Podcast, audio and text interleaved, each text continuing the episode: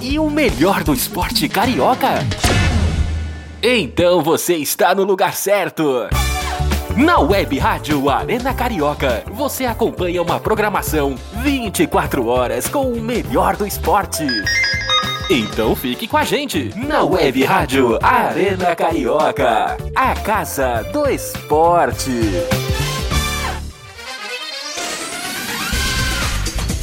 Começa agora pela Web Rádio Arena Carioca, a Arena da Resenha. Informação, opinião e diversão com a equipe da Casa do Esporte. Está no ar, a Arena da Resenha.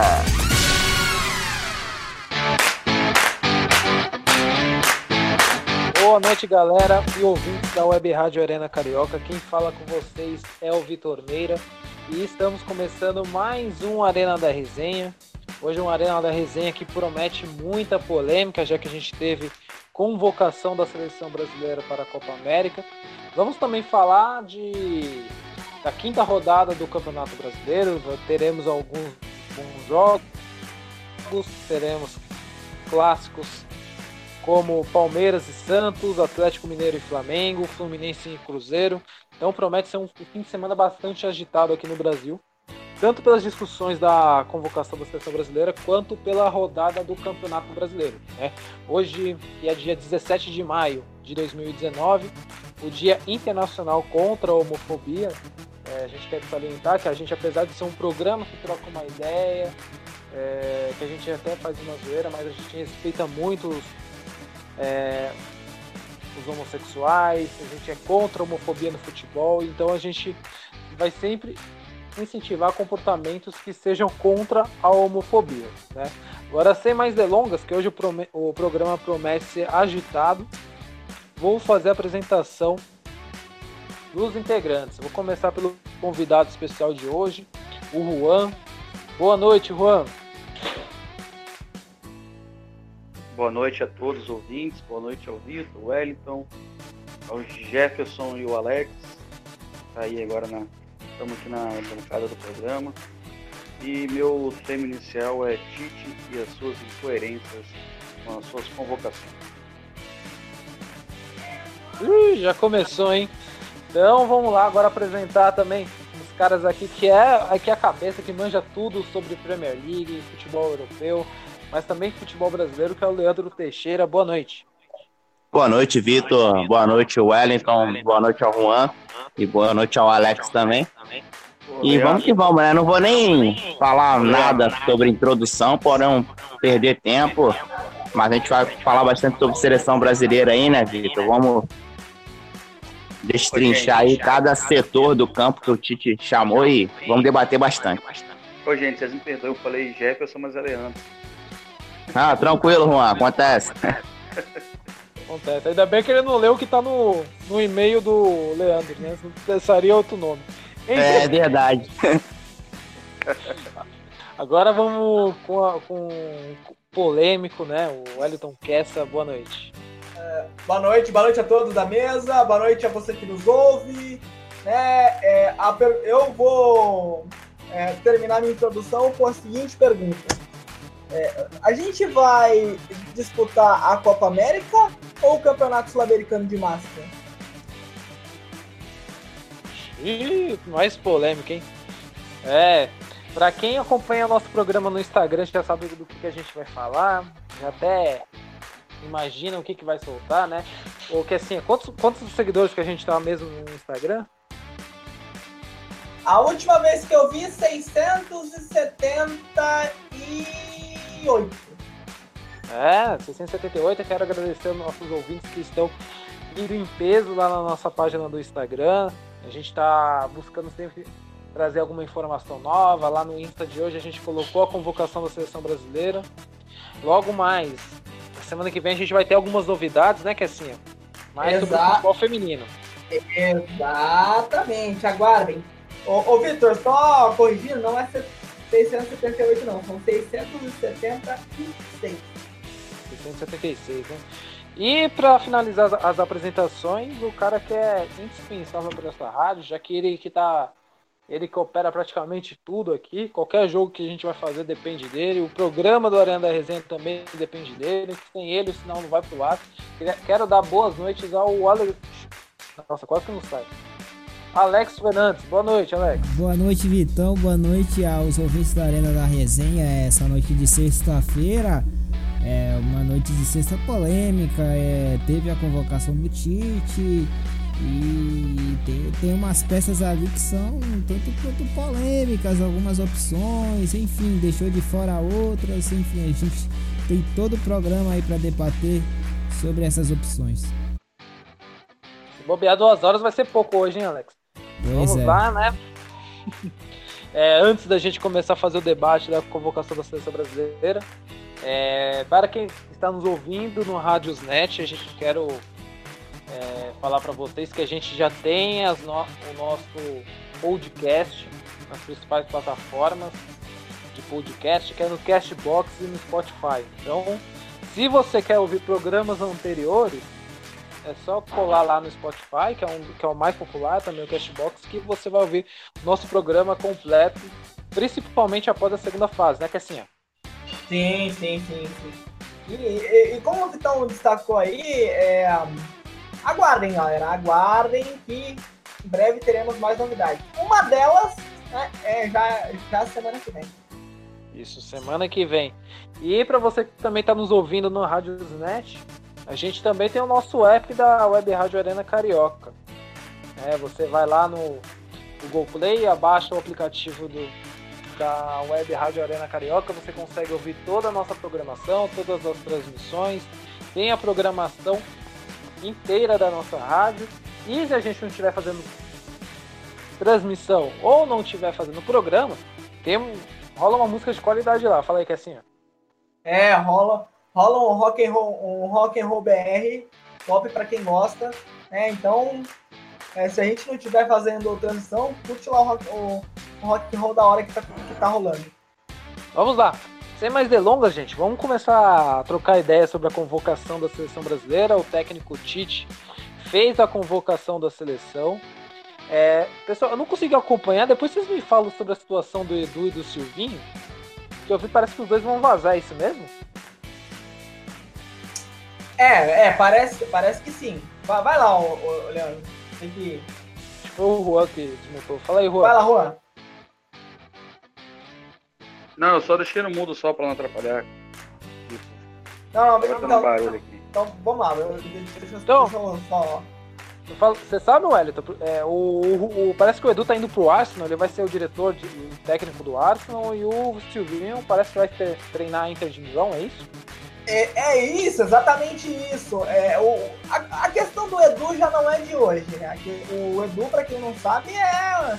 É, um ídolo, um ídolo maior do Arsenal, um, um dos, dos grandes jogadores que lá residiu. E a vontade do Arsenal de levar ele para se tornar diretor não é, não é de hoje, né?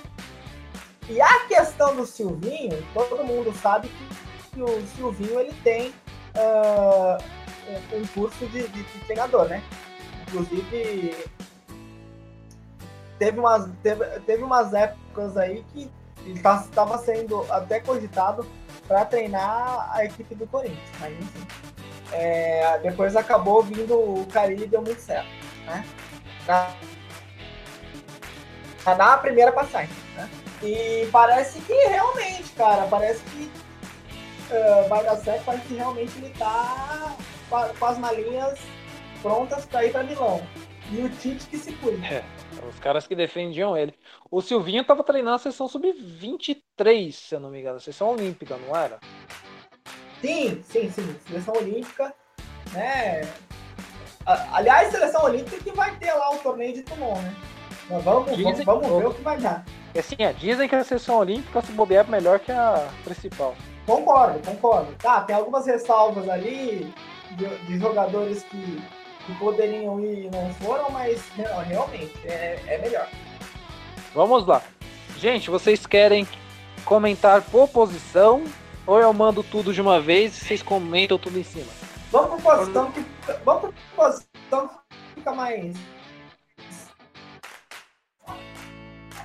É, é, é. Vamos passar pelos três goleiros. O Alisson do Liverpool, Ederson do Manchester City e Cássio do Corinthians. Concordam? Nenhuma surpresa. Eu concordo. Eu... É... Pode falar, Wellington. Pode falar, Wellington. Concordar, eu vou discordar em apenas em um nome. Eu acho, que no... eu acho assim, que no lugar do Cássio eu levaria o Mandelê. Sei lá, eu mas... concordo, é, nos três. Eu concordo nos três goleiros, perdão, Alex. É, eu concordo nos três goleiros, sim, Pedro. É, mas lógico que vão ter preferência, por exemplo, o Wellington prefere o Vanderlei, outros vão preferir o Neto do Valência. Enfim, se tem uma posição que a gente está bem servido, é a posição de goleiro.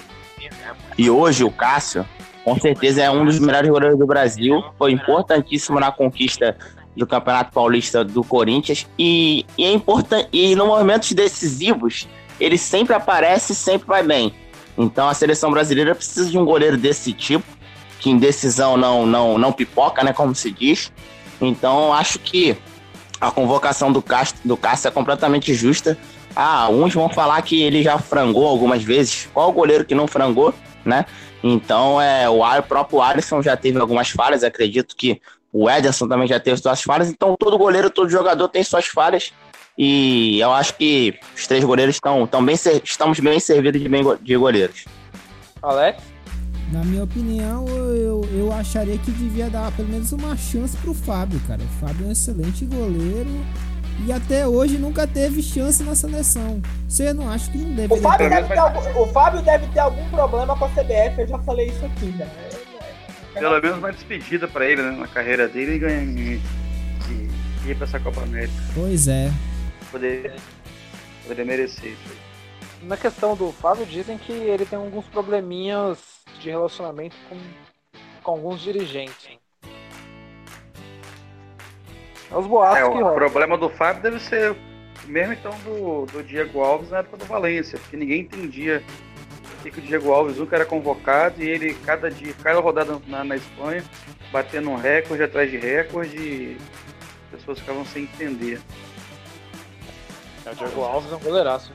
Mas, é, mas, gente... Mas, ô, ô Vitor, tem treinador ô. também que precisa baixar um pouco a bolinha e, e, e baixar o seu ego. Tá, se você tem problema com, com um determinado jogador, se resolve ali. Agora, não, não prejudica o andamento da, da, da sua seleção.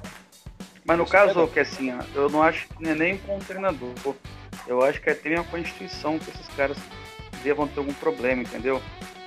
Porque a última vez que o Diego Alves foi convocado foi na Copa América. Em dois mil e dezesseis ele nem jogou, quem foi o titular foi o Alisson.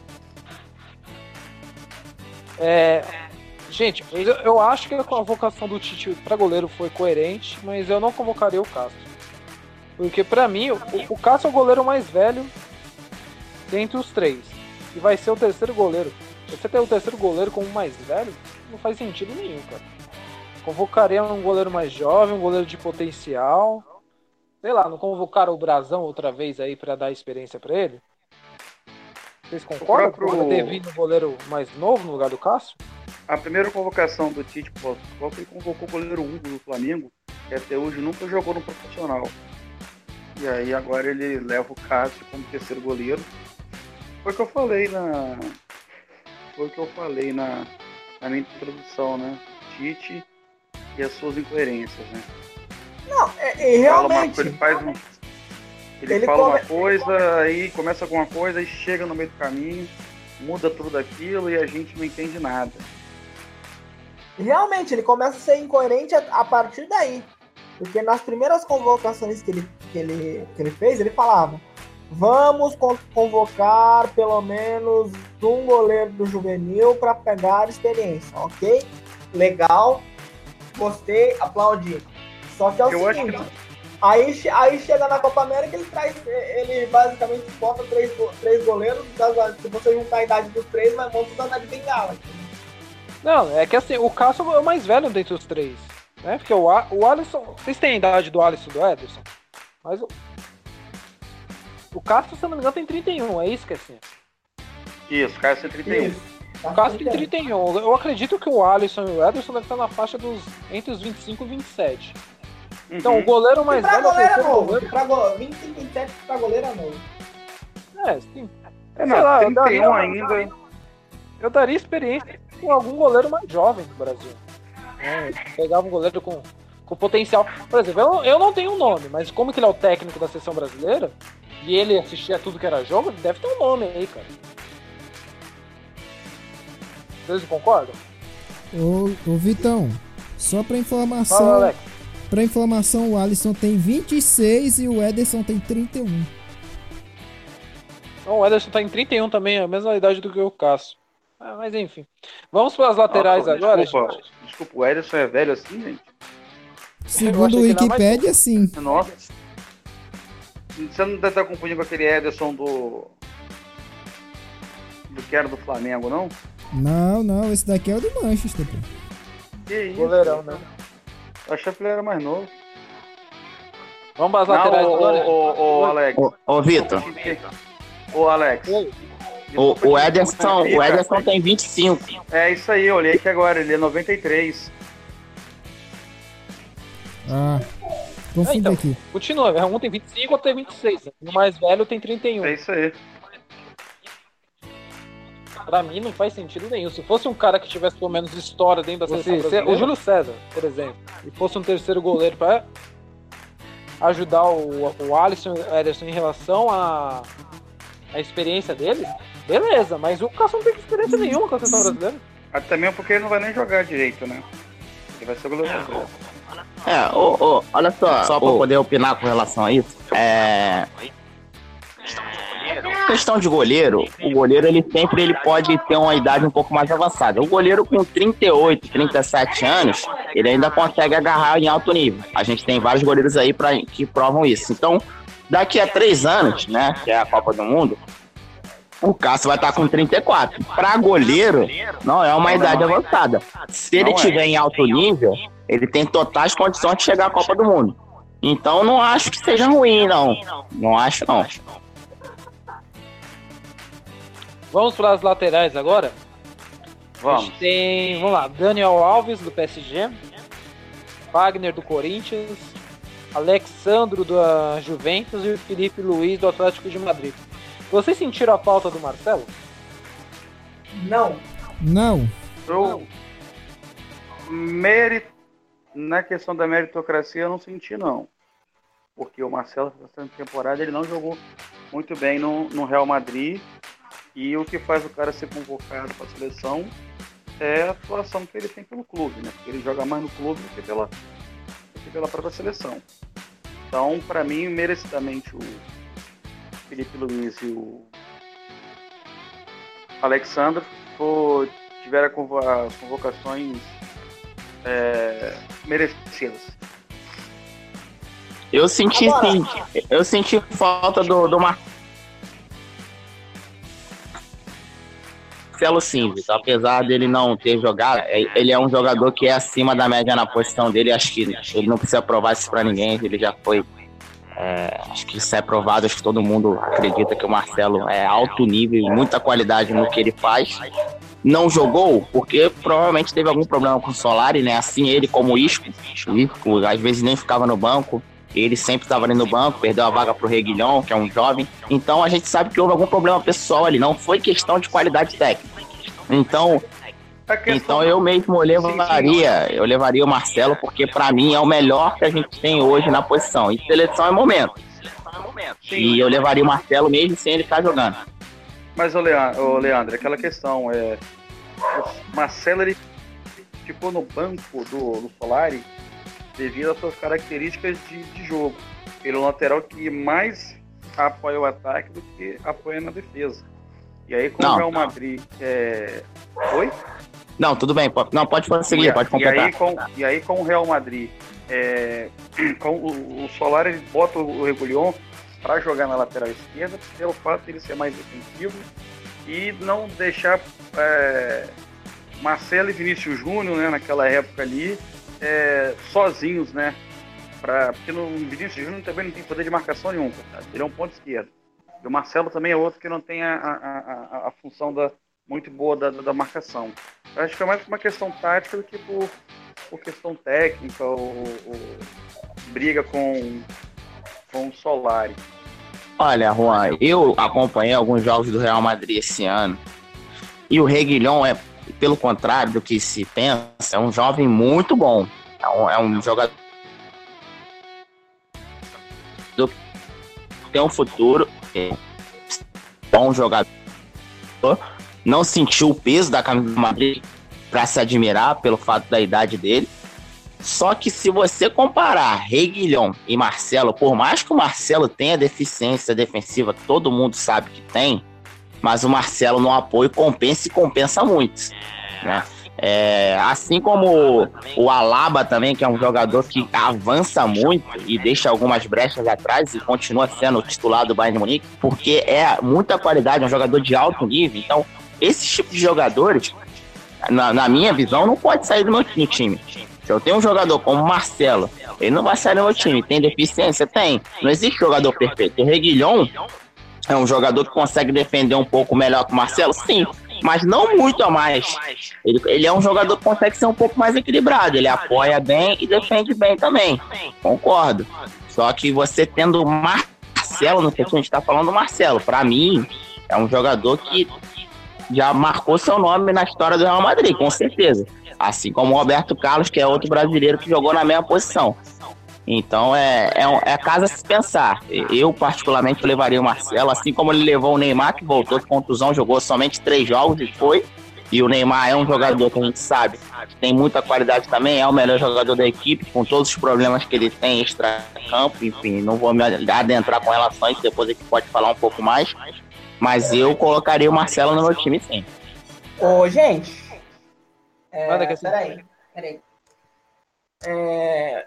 Já, já que o Tite não foi tão coerente, vamos buscar uma coerência aqui, né? Porque a seleção, ela não é, ela não tem que ser rejuvenescida, buscando uma, uma, uma Copa do Mundo, uma Copa do Mundo dois mil e vinte e dois.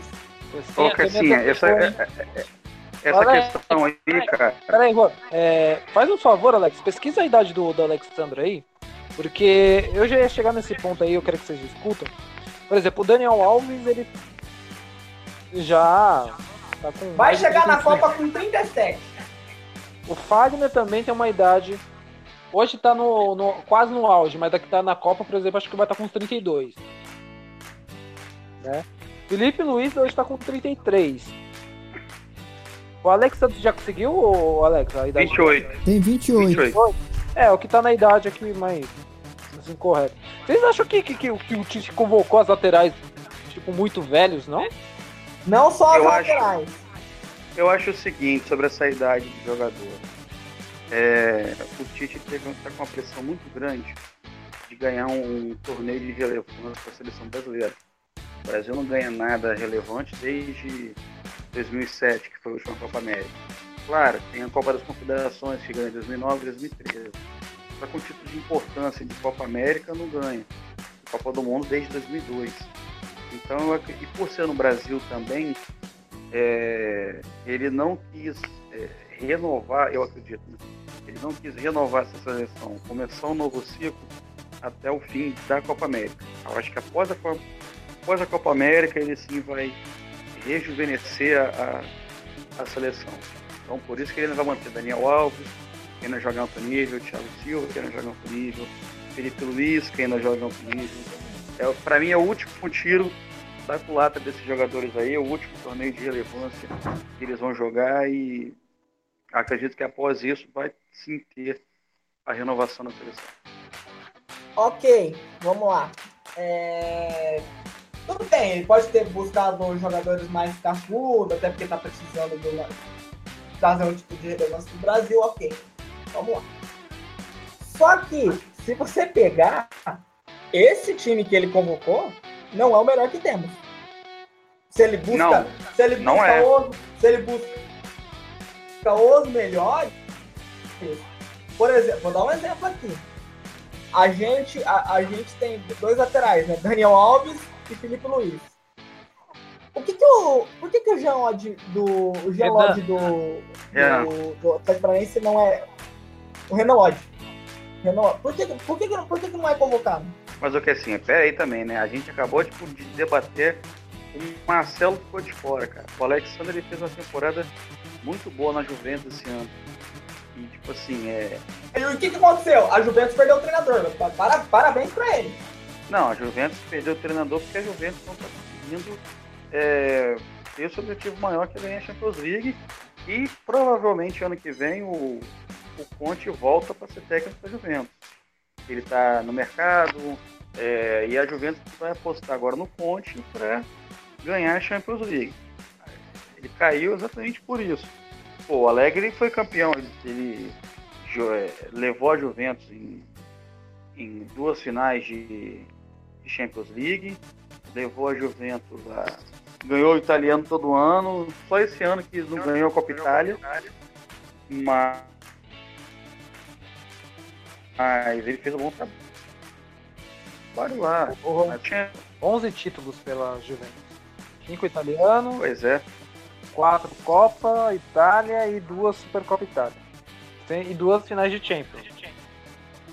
Isso, teve duas finais de Champions. Então, tipo... Só que a Juventus, ela é um P S G melhorada, né? Podemos dizer assim, né? É um P S G com grife. Que já ganhou sua Champions League, é o maior campeão da Itália. Não é o maior time da Itália, né? Mas já é, é o maior campeão. Porém, tá nessa busca aí do terceiro título italiano. Para ser a cereja do bolo de todo investimento que a velha senhora vem fazendo desde o começo do, dessa década. Não, agora mas o que, o que, assim, o que você tá falando, o que assim, peraí, mas o que você tá falando poderia ser, por exemplo, o Renan Lodge jogar no lugar do Filipe Luís, o Alex Sandro joga titular. O Alex Sandro tá na, digamos, no auge da idade, coloca o Renan Lodge, que é um jovem. Porque, assim, se você for pegar as seleções europeias, elas estão nesse processo de renovação logo depois da Copa. Só o Brasil que, que ainda é tá... Causa... É, eu ainda acredito... É porque aquela coisa, que eu, aquela coisa que eu comentei mais antes, né? Por ser um Brasil... Pro Brasil não ganhar nada de relevância nos últimos...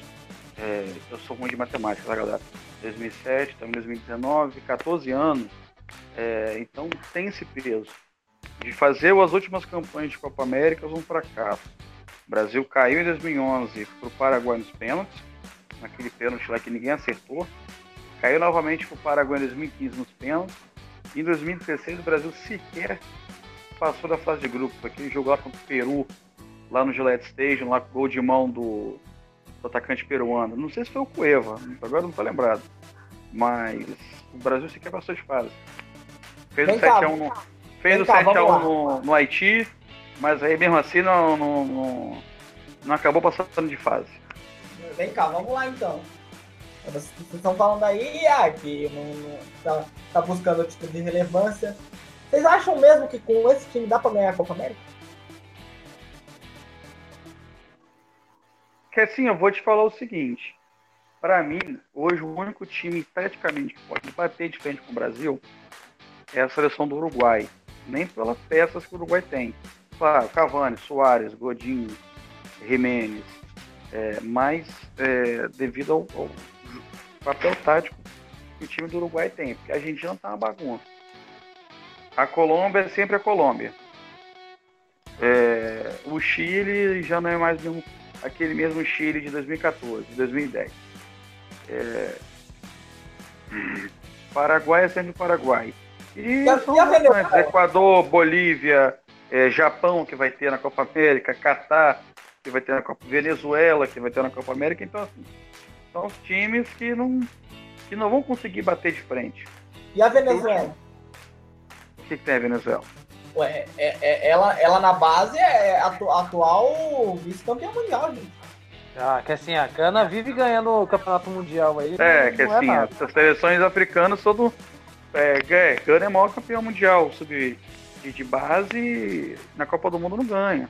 A Venezuela é ganha da Argentina, gente. Mas o que eu acabei de falar, a Argentina tá uma bagunça. Mas, mas, é, mas é a Argentina.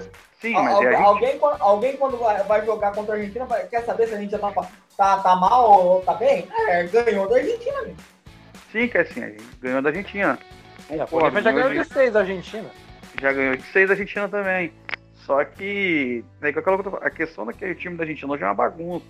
A, a, AFA, a AFA é uma bagunça. A AFA ela é, o, ela é o que salva a C B F de, de, de ser a pior federação de futebol do mundo. mundo, né? Você tem ali a AFA com o Sexton. É um campeonato, é uma seleção bagunçada. Gente, vamos lá para zagueiros agora? Não tem como. É, vamos, a gente. Ô, Vitor, só poder pincelar para poder fechar esse assunto de lateral.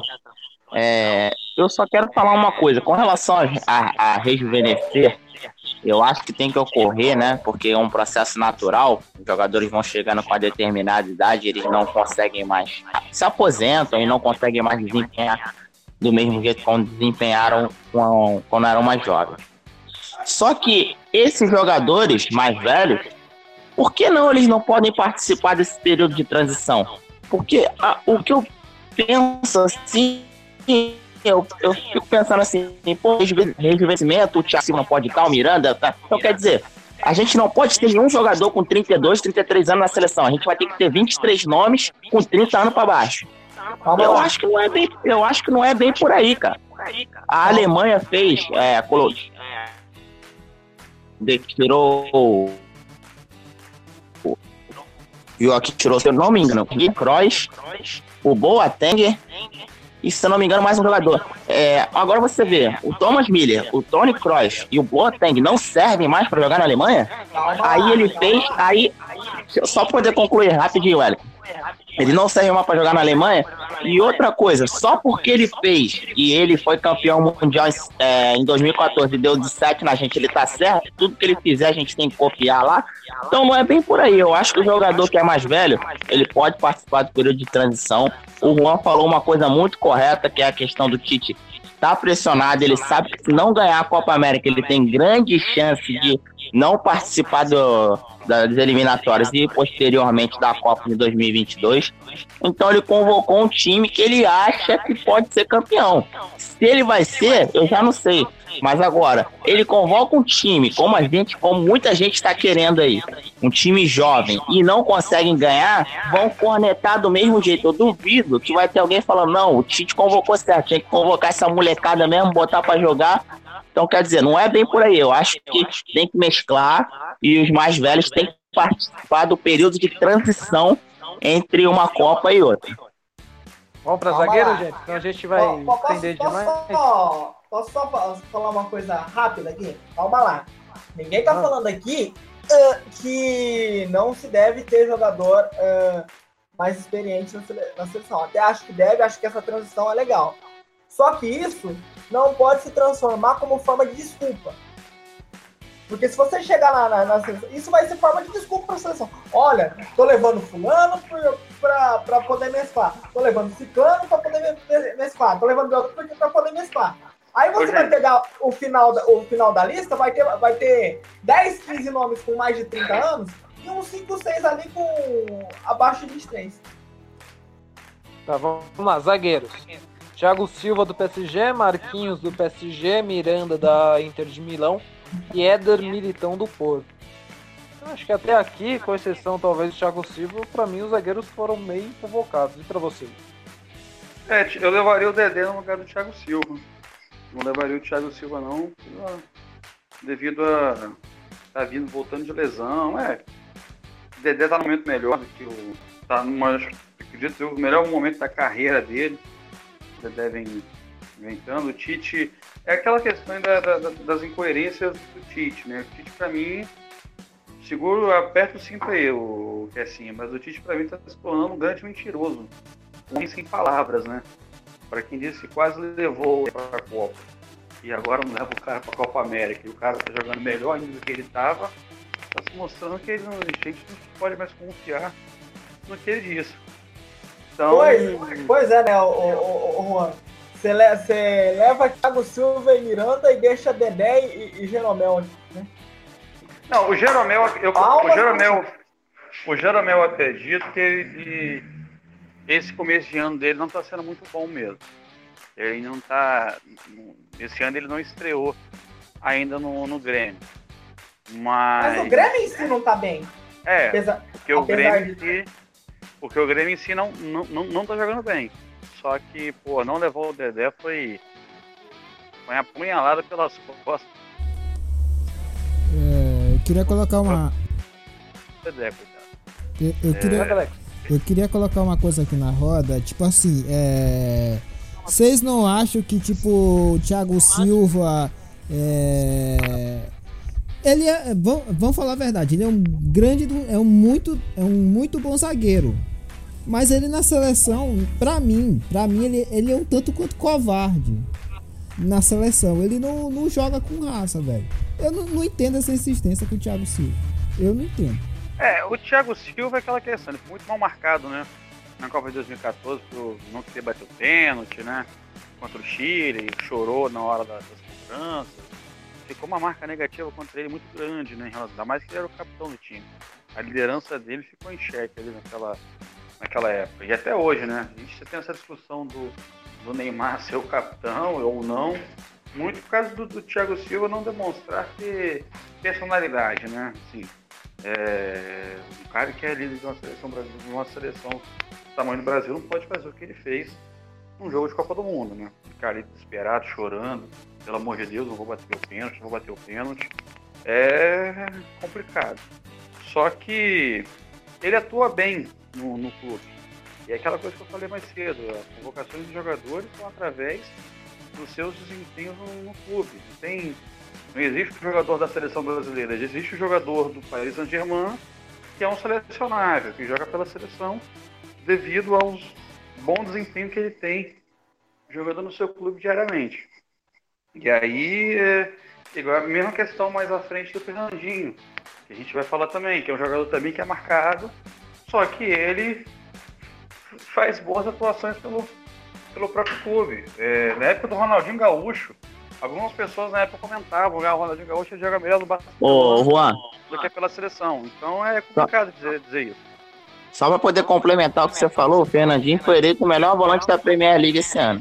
Como é que eu não vou chamar esse cara para a seleção brasileira? O cara foi o melhor volante do melhor campeonato de, de, de, de clubes, de, de melhor liga nacional de, de, de, de clube do mundo. Então, assim, é, é complicado. É complicado é, é, essa parte, entendeu? Então, é, pra mim, aproveitando, assim, oh, Juan, aproveitando eu, essa eu... deixa que você deixou, né? Vocês acham que existe jogador de clube, jogador de seleção? Porque o Juan tá comentando do Fernandinho, que ele é um cara que consegue desenvolver bem no seu clube, mas chega na seleção não consegue desenvolver um bom futebol. Eu, ve, eu penso assim, que eu lembro do Ronaldo, eu, eu vi o Ronaldo se destacar muito mais na seleção do que nos clubes que ele participava, principalmente talvez no Real Madrid. O Klose era outro exemplo, ele arrebentava na, na seleção alemã, nos clubes não tinham o mesmo desempenho. O Thomas Müller, outro jogador que, que na seleção se destacava muito. Vocês acham que tem claramente isso, um jogador de clube e um jogador de seleção? Sim, é. Vitor. É, eu, eu acredito que às vezes o cara se sente mais à vontade, né? Eu acho que o único cara que, que eu vejo assim, que consegue hoje no futebol mundial desempenhar um bom papel jogando no seu clube e na seleção, líder, tudo mais, é o Cristiano Ronaldo. Fora isso, todos esses jogadores têm, têm lá suas dúvidas, né? Até o próprio Messi. Ele não tem o mesmo desempenho no, no, no Barcelona, na, na Argentina que ele tem no Barcelona. Então é... Mas não é aquela matemática exata. Assim, ó, o cara ele vai mal aqui, vai bem aqui, vai bem aqui, vai mal lá. E o que convoca o jogador é o desempenho dele no clube. Eu, eu não consigo acreditar em outra coisa. Agora, isso acontece por quê também, né? É, que muita gente reclama, ah, mas é, é, o jogador tem um desempenho no clube e outro na seleção. Isso acontece por quê? É, no clube, você basicamente, por exemplo, jogador, um exemplo, jogadores como o Messi, o Messi, né? O, o Barcelona joga pra ele. É, ele é o centro, o Barcelona joga pra ele, ele faz o que ele quiser. Agora, você chega numa seleção que são, é um selecionado de jogadores, basicamente você não tem uma... Tudo bem, hoje, com a globalização do, do, do futebol, isso muda muito, né? Mas é, você basicamente não, não, não tá acostumado, aí você faz um treino e já vai pro jogo, isso influencia, né? Às vezes o esquema que você... É, que é implementado no seu clube não é o mesmo da seleção. Às vezes você joga numa posição no seu clube, na seleção você joga em outra posição, isso tudo impera. Então às vezes é por isso que o jogador não consegue uh, uh, desempenhar o mesmo futebol que ele desempenha no clube. É, Vitor, isso aí que o Wellington falou é uma coisa muito correta que o Wellington falou com relação à posição. Existem vários fatores que, é, que a gente, se a gente for ficar falando aqui, a gente vai levar o programa todo. Tem vários fatores que fazem o, o jogador jogar bem no clube e não ir na seleção. Eu não vou entrar no mérito disso, acho que o Wellington já fez uma colocação muito boa com relação a isso. É, só para poder voltar um pouquinho no assunto, eu não levaria o Danilo. O Danilo foi convocado na lateral direita, Daniel, Daniel Alves e Danilo. Não, Daniel Alves e Fagner, não é isso? Isso, isso aí. No lugar do Fagner, eu levaria o William, do Wolfsburg, que fez uma temporada muito boa e é um jogador mais jovem, já pensando em rejuvenescimento. Mas o Daniel Alves seria o meu titular. Na zaga, é, eu, vou, eu levaria um zagueiro que muita gente vai discordar.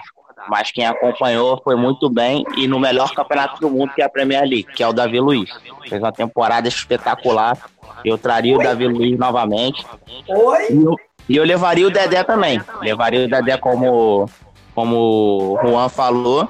E eu começaria a pensar no Rodrigo Caio. O Rodrigo Caio também tem jogado muito bem no Flamengo, é um zagueiro jovem. Eu falei isso aqui e baixaram o pau em mim. É, tô, tô falando.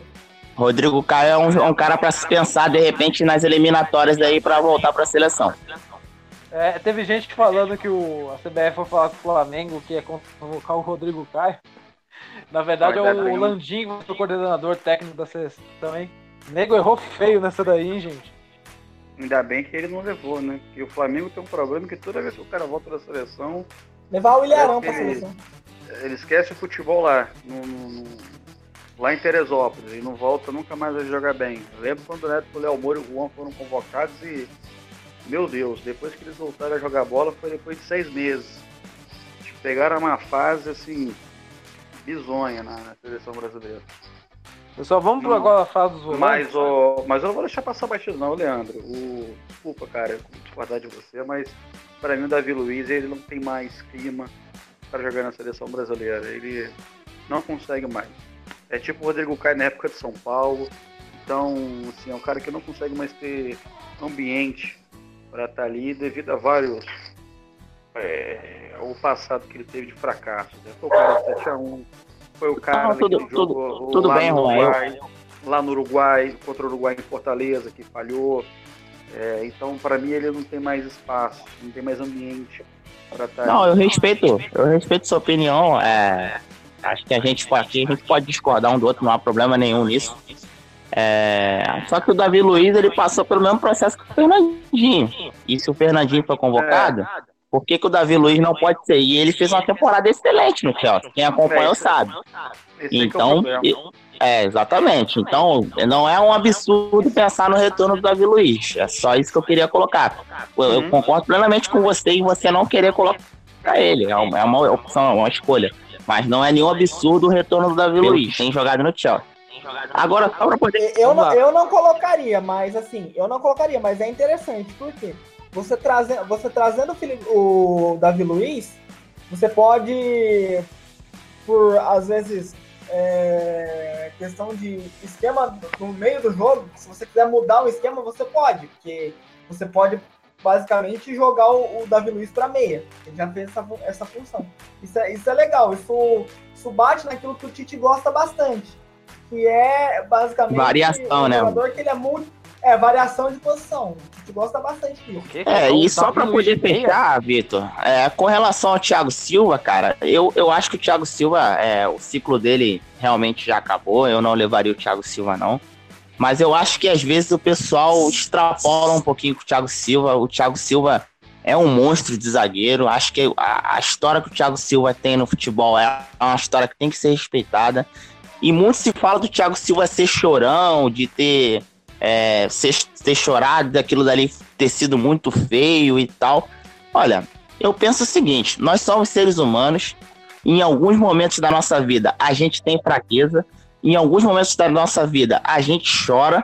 Em alguns momentos da nossa vida, a gente vai, vai ter esse tipo de atitude. E isso é uma coisa completamente normal. Por que, que o, o Thiago Silva não pode chegar num momento de decisão e sentir e, e chorar? Por quê? Qual ser humano que nunca passou por isso? Será que o ser humano nunca passou por um momento de pressão e sentiu vontade de chorar? O Evair do Palmeiras, que é um jogador que... sensacional da década de noventa do Palmeiras, ele fazia gol e chorava. E ninguém falava que ele era ruim, ninguém falava que ele era um monte de coisa aí, cara. Então eu acho que essa questão de... Só, só poder concluir, Vitor, essa questão de chorão, que falam do Thiago Silva e falam de forma pejorativa para poder diminuir ele, eu acho, sinceramente, eu acho muito complicado, pô. Porque o ser humano, ele tem um tipo de reações diferentes. E eu acho que não vejo mal nenhum jogador chorar no futebol, não, sinceramente. Leandro, vamos agilizar e falar do... Pera aí, Juan. A gente falar um, dos meio-campistas, senão a gente fica até amanhã. Já são oito e quinze e ainda tem brasileiro pra gente falar. Vamos lá, começar pelos meio-campistas. Né? Tem o Casemiro do Real Madrid, o Fernandinho, que vocês citaram, do Manchester City, o Arthur do Barcelona, o Alan do Napoli. Na meia tem o Lucas Paquetá do Milan, o Felipe Coutinho do Barcelona, Neymar do P S G e o Everton Cebolinha do Grêmio. Tem algum nome aqui que vocês não concordam? Pra mim eu não concordo, não é que eu não concordo. E pra vocês? Assim, é, pra mim, não é que eu não, não é que foi alguém que eu não concordo. Desses nomes aí, claro, o Coutinho pra mim, pra mim não, não merecia estar aí, né, pelo que ele jogou essa temporada. Só que a gente não pode deixar de falar da ausência do Fabinho nessa Boa. lista.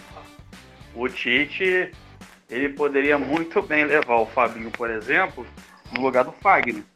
Ah, mas ele joga de volante há, há muito tempo, não joga mais de lateral direito há muito tempo, mas ele é um jogador que poderia muito bem executar, pode muito bem executar a, a, a função de, de lateral direito também. Aí cairia na avaliação de posições que eu tava falando, né, né, Juan? Cara, por exemplo, na lateral direita, o Militão até ontem jogava de, de, de lateral direito também. No Porto ele vem jogando alguns jogos também de lateral. Então seria essa questão da, da, da, da polivalência, né, do, dos jogadores que, que o Tite poderia estar aproveitando. Levou o Fagner, que provavelmente não vai mais ser utilizado após a Copa América, porque não tem mais idade para estar na Copa do Mundo. E... deixa de convocar um cara que está numa boa fase, fez uma boa temporada, merecia a vaga, e o Tite faz, mais uma vez, é, o seu paternalismo, faz o seu corporativismo e chama os jogadores que ele gosta, jogadores que ele, jogadores que ele confia, né? E muitas vezes, ó, ex-jogadores, jogadores com quem ele jogava treinando nos seus clubes, no caso do Corinthians, né? E vai chegar no momento que ele não vai... que ele vai se perder, igual teve na Copa do Mundo, o, o Fagner, coitado, ele não tem culpa de estar ali, porque o Fagner, ele não tem é, mérito, é, nível técnico para jogar na seleção brasileira. No jogo contra a Bélgica, o, o Azar, coitado, brincou com ele. Mas não é culpa do Fagner, é culpa de quem o colocou ali. O Fagner, ele fracassou jogando na Holanda, no poderoso campeonato holandês. Ele não teve uma passagem na Europa. Ah, e ele, aí, ele, time... ele jogou bem pouco. E aí o Tite insiste com um cara desse. Entendeu? Assim, é, não dá. Levaria o Fabinho de boa com o volante, podendo executar a função de lateral direito. Se não pudesse, também tem o, o, o Militão. E a seleção brasileira, os caras querem estar ali, os caras querem jogar ali. Ah, você acha que um jogador como o Fabinho e o Militão ali convocado, eles vão falar assim, Tite, eu não vou jogar de, de, de, volante, de lateral. Eu já sou zagueiro, eu já sou volante. Porra, gente. Sim, não dá, o Tite está se perdendo, não tem mais como mais é, é, defender ele.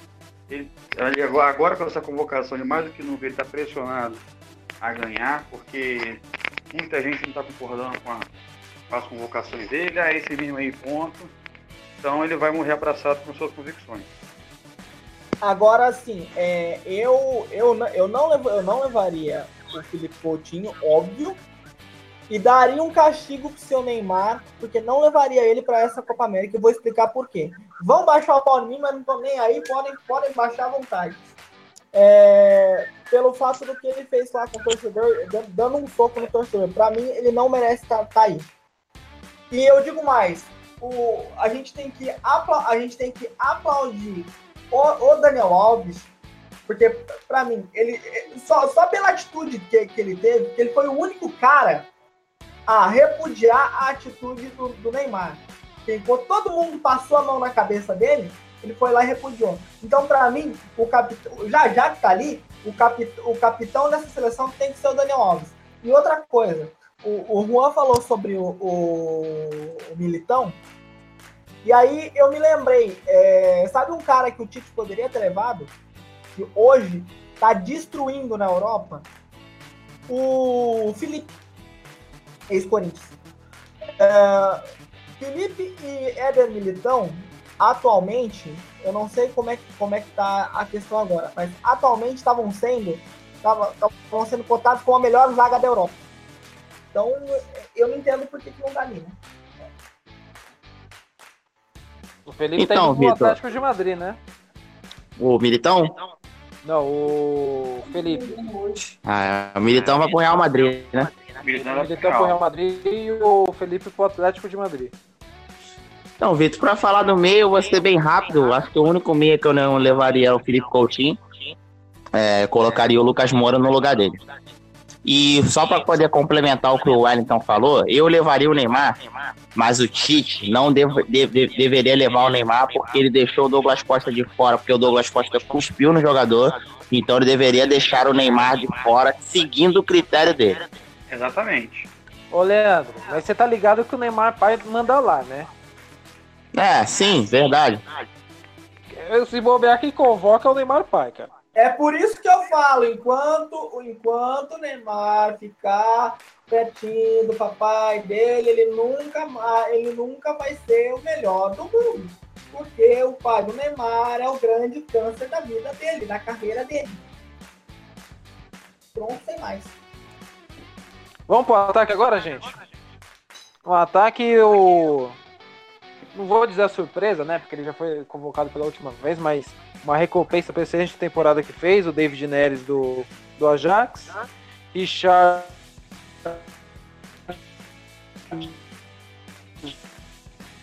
do Manchester City. O Gabriel Jesus vai ser volante de novo? O Gabriel... eu, acho que não vai ser nem, eu acho que ele não vai ser nem titular. O Gabriel Jesus nem deveria estar aí, né? Tá começando. É, já começa o Gabriel Jesus, não deveria estar aí. Eu levaria no, na vaga do Gabriel Jesus o... o Lucas Moura, né? O, o Leandro falou no lugar do Coutinho também, mas é, acho que pior do que ainda o, o Coutinho tem o Gabriel Jesus. Eu levaria o Lucas Moura devido ao momento que ele vem passando. E, pô, quinze, quinze gols no campeonato inglês, inglês. Né? E extremamente decisivo na Champions. Então, pô, com um uma competição de mata-mata, um jogador que tem boa fase, que tá entrando e que tá decidindo jogos. Entendeu? As pessoas falaram que o Tottenham estava eliminado depois do, da lesão do Harry Kane. Eles falaram, não, o Tottenham já era. O Tottenham não vai mais se classificar porque seu principal jogador tá, tá, tá fora de temporada. Eu, eu, eu falei isso, inclusive. Não sei.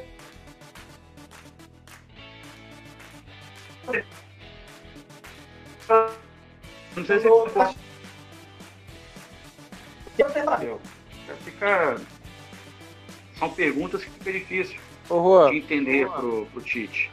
Eu vi uma postagem do Milton Neves, na verdade foi um áudio que eu vi na Rádio Bandeirantes que ele soltou. Eu não concordo com quase tudo que ele fala, mas o que, que ele falou hoje eu concordei com ele. O Milton Neves falou que o Gabriel Jesus só foi convocado pelo Tite por remorso pelo que o Tite fez com o Gabriel Jesus na Copa do Mundo. Vocês concordam com isso? Nada, não, não. Se o Tite tá fazendo isso aí, só mostra que, pô, o cara joga mal a Copa.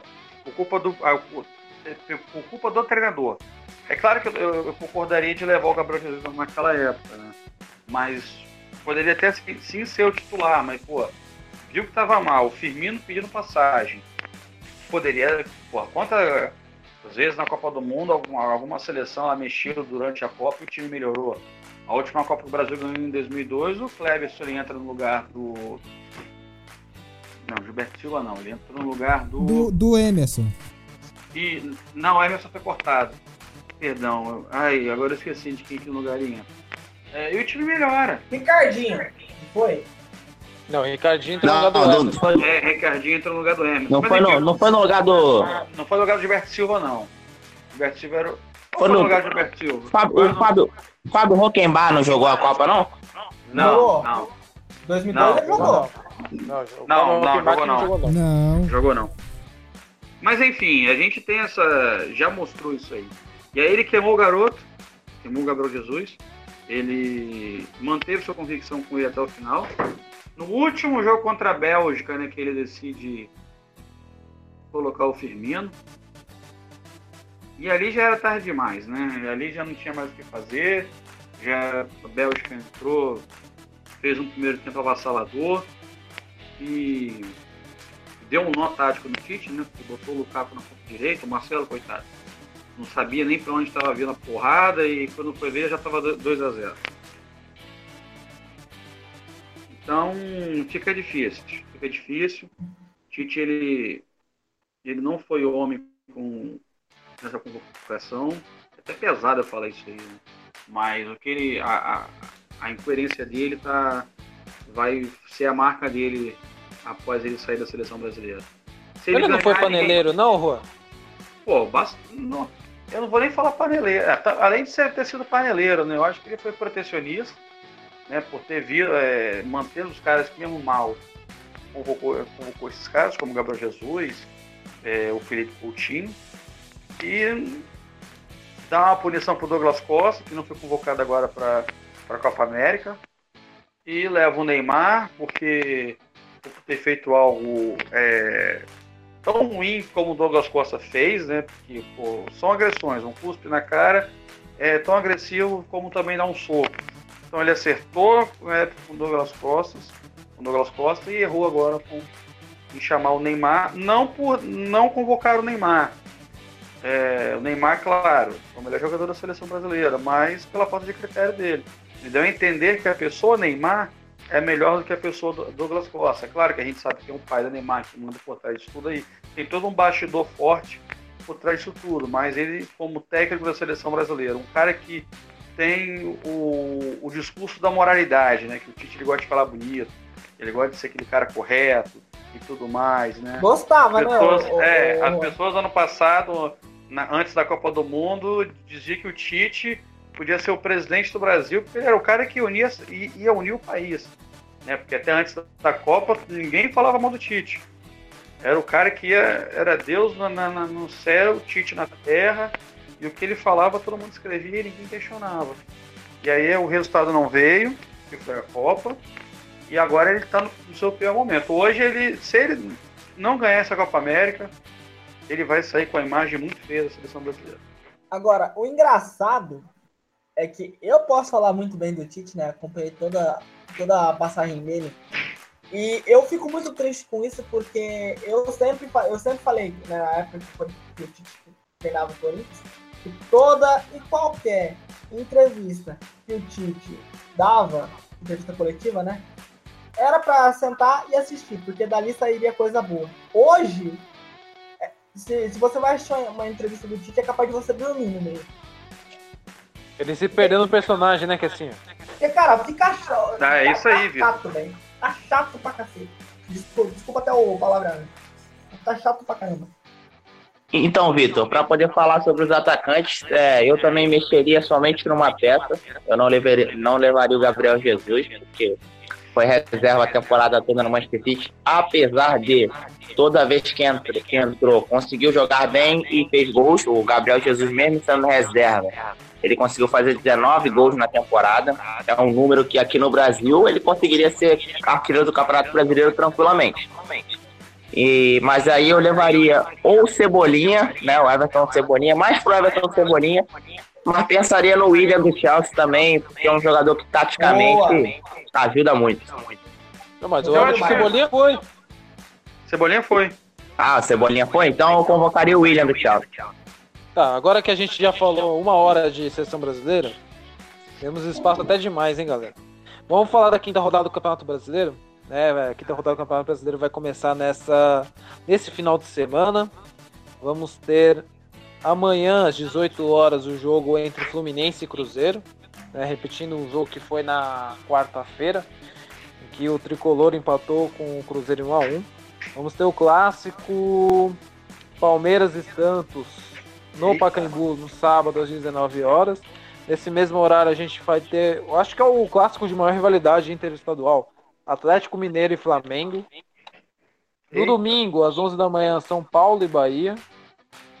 Às quatro horas da tarde, a gente vai ter Inter e C S A, Atlético Paranaense e Corinthians, Goiás e Botafogo, Chapecoense e Fortaleza.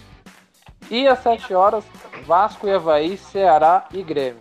Na classificação, a gente tem o Palmeiras na, na primeira colocação com dez pontos, seguidos por Santos e São Paulo também com dez. Na quarta colocação, o Atlético Mineiro com nove. Na quinta, o Botafogo com nove, Atlético Paranaense com sete, ocupa a sexta posição, Flamengo logo atrás com sete pontos também. Na oitava colocação a gente tem o Bahia com seis, Inter também com seis, Goiás também com seis e o Cruzeiro na décima primeira colocação com seis. Na décima segunda colocação isolado está o Corinthians com cinco pontos, na décima terceira colocação Chapecoense com quatro, décimo quarto, Ceará com três, Fluminense com três, Fortaleza com três. E na zona de rebaixamento, a gente tem o C S A com três, Grêmio com dois, não teve nenhuma vitória ainda o Grêmio, Avaí dois pontos e na lanterninha o Vasco. Pessoal, vamos começar falando desse primeiro jogo, que vai ser logo o jogo de amanhã, entre Fluminense e Cruzeiro. As informações aqui que eu consegui pegar do Fluminense é que o Pedro e o Ayrton não treinaram no, nessa tarde de sexta-feira e devem desfalcar o Fluminense para esse duelo contra o Cruzeiro. Para vocês, é, o Fluminense consegue finalmente deslanchar no Campeonato Brasileiro, já que a única vitória que o Fluminense teve foi aquela vitória fantástica contra o Grêmio lá por cinco a quatro. Olha, Vitor, falando, falando sobre o Fluminense, Fluminense... Desculpa, Wellington. É, falando sobre o, sobre o Fluminense, quarta-feira o Fluminense jogou muito bem contra o Cruzeiro, contra o próprio Cruzeiro, né? O Cruzeiro teve apenas uma finalização, o Fluminense finalizou vinte vezes. É, é difícil dizer se o Fluminense vai emplacar ou não. Eu acho que o Fluminense não tem como sonhar muito alto no Campeonato Brasileiro. Mas o Fernando Diniz faz um trabalho bom no Fluminense, né? O Fernando Diniz bota o time do Fluminense para jogar, na, na medida do possível. O Fluminense tem limitações no seu elenco, né? Então, é, eu acho que o Cruzeiro não vai fazer a mesma partida que fez na quarta-feira, que foi uma partida muito ruim, né? E aí, o time do Cruzeiro, a gente sabe que é um time perigoso, então o Fluminense tem que entrar focado para poder tentar ganhar esses três pontos, que é importante, né? Porque qualquer resultado que não seja vitória pro Fluminense aqui vai ficar em situação ruim, né? O problema do, do Fluminense, o, o Leandro destacou bem, o problema do Fluminense, tipo assim, o time ataca, tipo, é um ataque poder, poderoso, tanto é que deu vinte finalizações. Mas, cara, quando, a, quando não é o dia, a bola não vai entrar, o cara chuta, a bola bate na trave, vai lá, bate nas costas do goleiro. Mas o, o, o Fluminense também já começa, já não tem um elenco numeroso, né? Já perde uma peça importante, que é a, que é a peça do, que é, o, que é no caso do Everaldo, né? Tanto é que você já vê o Fluminense jogando apenas pelo lado do Ione Gonzalez. É, e... E o legal de se ver o Fluminense era o Fluminense jogava demais pelas duas pontas, né? Que aí você tinha ali o, o Luciano que estava centralizado. Hoje você já não vê mais isso. E o Fluminense está sentindo falta. Tá, tem alguns jogadores ali que estão se destacando. É o caso do Matheus Ferraz, bom, bom, bom zagueiro. O caso, né, de... de um meia muito jovem lá, que eu, eu acabei me esquecendo o nome agora, se puderem me ajudar eu agradeço, mas o, o Fluminense, ele tá bem, só que às vezes falta sorte, e, e no caso do jogo contra o Cruzeiro do passado, foi isso aí, então, é, é, se você pegar um clube que dá vinte finalizações no jogo, qual clube não venceria o jogo dando esse, dando esse número de finalizações?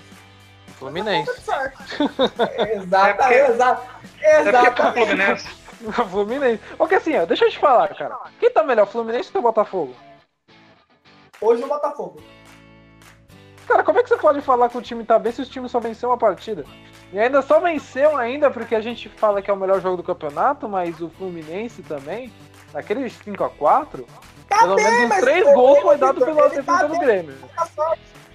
Falta sorte, o time, o time joga bem. Se você pegar um, um, um jogo do Fluminense, e, e, e eu fiz alguns, inclusive os cinco a quatro, é, a, na verdade aquele cinco a quatro você não tem como você dar um prognóstico. Mas eu fiz diversos jogos do Fluminense. O Fluminense joga bem, só que peca muito na finalização, né?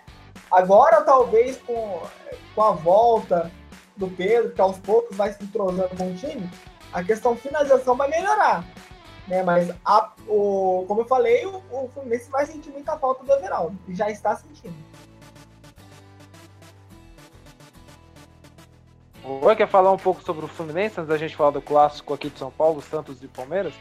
Eu acho que o Fluminense, ele é um time muito bem treinado pelo Fernando Diniz, só que aí ele não consegue as vitórias esbarrando na falta de qualidade técnica dos seus jogadores.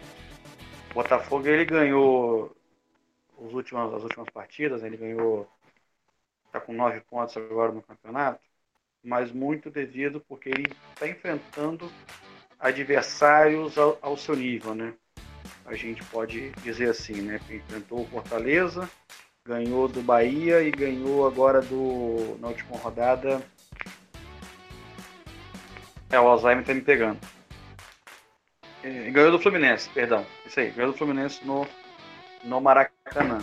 E aí ele tá fazendo seu dever de casa até ganhar de seus adversários diretos. Claro que o time há uma evolução no comando do Barroca, só que é aquela coisa, o Fluminense joga bem, é, impõe o seu futebol ao adversário, só que na hora de dar aquela facada na, no, no fígado do, do, do rival ali, do, do adversário, ele não consegue porque ele não tem peça suficiente para fazer isso. Ele tem um Pedro, que é um bom, que é um bom atacante, que é um menino, que é um belo, vai, vai ter um belo futuro. Ele tem um Gilberto, que ali, que para nível do futebol brasileiro é um bom lateral. Ele tem um Ganso, mas falta conjunto para esse time do Fluminense estar melhor no resultado. Neste sábado a gente também vai ter o clássico paulista, né? Tem Palmeiras e Santos. É, o pessoal está dizendo que é o clássico das gerações, é o clássico dos estilos de jogos, de estilos de jogo diferentes, né? O Filipão contra o Sampaoli. Pelo lado do Palmeiras, o treino hoje foi fechado, o Filipão não revelou qual time jogará. É, o Vitor Luiz está com a expectativa de chegar à marca de cem jogos pela equipe alviverde, e na entrevista coletiva que o Moisés concedeu, ele disse que Eu espero que isso é um jogo bastante disputado e que vai render muita, muitas discussões para os jornalistas, né? Sobre o Santos, o Lucas Veríssimo falou algo óbvio, né? Falou, vamos entrar com cem por cento para vencer o Palmeiras. Se não falasse isso, ninguém saberia que ele entraria, né? E também tem um interesse no mercado do Santos, que ele está interessado pelo Roger Guedes e pelo atacante Marinho do Grêmio. Se vocês quiserem, eu posso soltar o provável Santos para amanhã. Vocês querem? Pode soltar. Vamos lá. É, vai de Vanderlei no gol. Vai, o São Paulo parece que vai colocar três zagueiros com o Lucas Veríssimo, o Felipe Aguilar. Se não me engano, acho que está na pré-lista da Colômbia. E o Gustavo Henrique. Nas laterais, na verdade os alas, né? Será o Vitor Ferraz e o Jorge. Juan, vocês perderam o Jorge, hein? Que lateral. Pituca. É, ele, ele não quis vir pro Flamengo. Ele quis, não quis. Sério? Não quis. Depois você fala mais dessa daí. Sim, sim. Aí no meio-campo o Bituca, o Jean Lucas ou o Sanches, que tá em processo de renovação, o Carlos Sanches. No ataque o Rodrigo, que tá indo pro Real logo mais. Eduardo Sacha ou Jean Mota. E Soteudo ou Delis Gonzalez. Falem um pouco sobre esse clássico que vai ser amanhã. Lembrando que não vai ser no Allianz Parque, porque vai, é, vai tocar o Los Hermanos lá no estádio do Palmeiras, que o Kessinha adora. Não, com certeza, pô. Los Hermanos é, é top. Né? Mas... Desculpa, só para fazer um parênteses, só, mas é, é uma polêmica aqui, mas que a gente não pode nem, nem entrar em debate agora.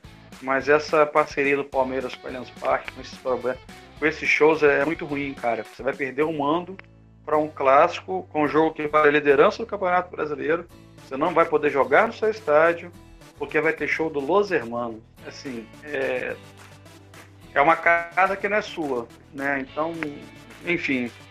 É, pode hoje, falar aí, Cassinha. Ô, Juan, quase perdeu o campeonato. Cassinha, peraí. E quase perdeu a final do Campeonato Paulista por causa do Star Wars. Aí, ó. Se tivesse isso. Hoje, Star Wars hoje aí, podemos. Né, que vocês é, viviam falando que o Corinthians não tinha estádio, que não sei o quê, papapá. Mas hoje a gente pode dizer que o Palmeiras também não tem estádio. Porque eu, eu, vou, eu, vou, dizer, eu, vou, eu vou dizer pra vocês. Ó. Vamos supor que tenha uma final, né? Que nem o Vitor citou aí. E, e, e o Palmeiras vai decidir em casa. Hoje, quem toma conta da, da, da, da, da Arena Palmeiras é a W Torre. Se a W Torre disser não, vai ter... Vamos botar um show aqui, o Palmeiras não dá o que fazer. Então, cara, o Palmeiras não tem estádio. Durante dez anos, eu acho que é a, que é a, que é a concessão da W Torre... Durante dez anos, o Palmeiras... trinta anos, né? O que é mais agravante ainda. É... O Palmeiras vai continuar sem estádio. Porque o que, que adianta eu ter uma, uma coisa bonita só dizendo que eu não posso usar nas, nas minhas principais competições, nos meus jogos mais importantes? Ah, que assim, ah, sei lá, hein? Não, é assim... Concordo com você discordando, porque, por exemplo, a quantidade que o Palmeiras ganha de bilheteria, cara, é. faz com que o Palmeiras... Tipo, é. bata de frente com o Flamengo em relação à grana, e o Flamengo tem uma diferença abissal de... É, tirando o patrocínio, que o patrocínio do Palmeiras é uma coisa meio doida, mas, por exemplo, bilheteria do Flamengo e... e, e televisão. Uhum. O Corinthians não tem isso, cara. Pera, pera aí, o Corinthians calma, não recebe nem evento. Calma, não, mas peraí, campo, o maior evento que, que se pode ter, ter num campo é o futebol. Se você, se você, se você, se você quer... Quer, quer, quer show, mano, aluga um clube. Ah, clube do Palmeiras. Aí todo, todo, todo, todo o, o show que for feito nesse clube, o dinheiro é permitido pra lá. Campo é pra se jogar bola. Campo não é pra fazer show. Você quer fazer show, você pode fazer em qualquer lugar. Agora, campo é pra jogar bola. Sim, pergunta lá pro pessoal lá do Morumbi se eles, se eles estão chateados com o Allianz Parque aqui em São Paulo. E toda a grana de show que ia pro Morumbi tá indo pro, pro Palmeiras, cara. E era uma boa fonte de renda para o São Paulo. Uma das crises, um dos culpados da crise financeira do São Paulo em relação ao estádio, ao Allianz Parque, cara. Mas tudo, mas tudo bem, ô, ô Vitor, é, eu, eu tô dizendo que eu sou contra a, a ter show. Eu tô dizendo o seguinte, pode ter show, mas isso não pode interferir no, na, na, na principal fonte de renda do clube, que é o futebol. Por quê? Porque... Ó, A, a, principal, a, principal, a principal coisa que leva os torcedores ao estádio é o futebol. Sabe por quê? Interfere. É, é porque é o seguinte, o Palmeiras vai e perde esse jogo amanhã, que é bem possível, é, já que não vai estar jogando no seu domínio, vai estar jogando no campo neutro, porque o Santos também está jogando direto no, no Pacaembu. E aí lá na frente o Palmeiras não é campeão por causa de três pontos. Vão lembrar desse jogo. Vão lembrar desse jogo. E aí, é, e aí? É um risco. É o, risco. É, o, é, o, é o risco, entendeu? Enfim, vamos falar do jogo, né? Vamos falar do jogo. Era, eu levantei essa questão aí, a gente... mas é, são, é o, é o, vai ser um embate de, de estilos, né? Não só de, de futebol, mas de vida, né? O Filipão tem um jeito de levar a vida, o Sampaoli tem um, tem um outro jeito de levar a vida. É, vai ser um embate de, de ideais, né? Um joga mais um futebol mais vistoso, preza pela posse de bola, pelo toque na bola. É, o outro pelo futebol mais reativo, é, o futebol mais de tático, né, marcação, saída rápida em contra-ataque. Um já é... Ambos têm, têm um currículo vitorioso. O Filipão, claro, tem uma carreira mais extensa, já ganhou a Copa do Mundo. Mas eu acho que esse jogo vai ser um saudosíssimo um a um, um jogo de compadre maravilhoso, para terminar todo mundo bem.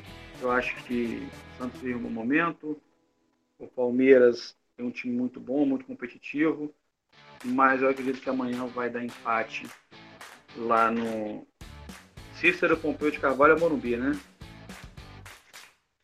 Isso, é o Paulo Machado de Carvalho. Isso, Paulo Machado de Carvalho, lá no Pacaembu. Então acho que amanhã vai ser um empate de um a um entre as duas equipes do Clássico Paulista. Não, é, é, é complicado, cara, porque esse jogo é imprevisível. Porque todo mundo sabe do estilo de jogo que o, o São Paulo gosta de, de implantar, que é aquele jogo rápido, que todo mundo ataca e ninguém guarda a posição. Duas coisas. Ou o Santos vai golear, ou vai tomar uma goleada. Porque se o Santos sair pra cima do Palmeiras, vai tomar. E se o Palmeiras sair pra cima do Santos, também vai tomar. Então é, é, vamos ter aí um, um grande jogo. O primeiro jogo não foi nada disso.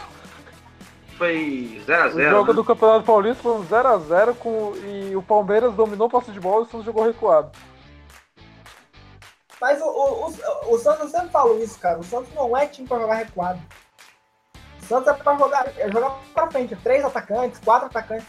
Não, sim, ele, é isso que eu tô ele... falando. É, é, tipo, a gente tem esse prognóstico que o Palmeiras vai ser um time mais reativo, o Santos vai ir pra cima. Mas o primeiro jogo foi ao contrário, cara. Foi o Palmeiras com a posse de bola e o Santos esperando o Palmeiras morrer de medo. Cara, e, e, eu, uma coisa, todo mundo, todo mundo fala aqui do Carlos Sanches, né, do Denis Gonzalez, mas que jogador é esse Soteldo, hein?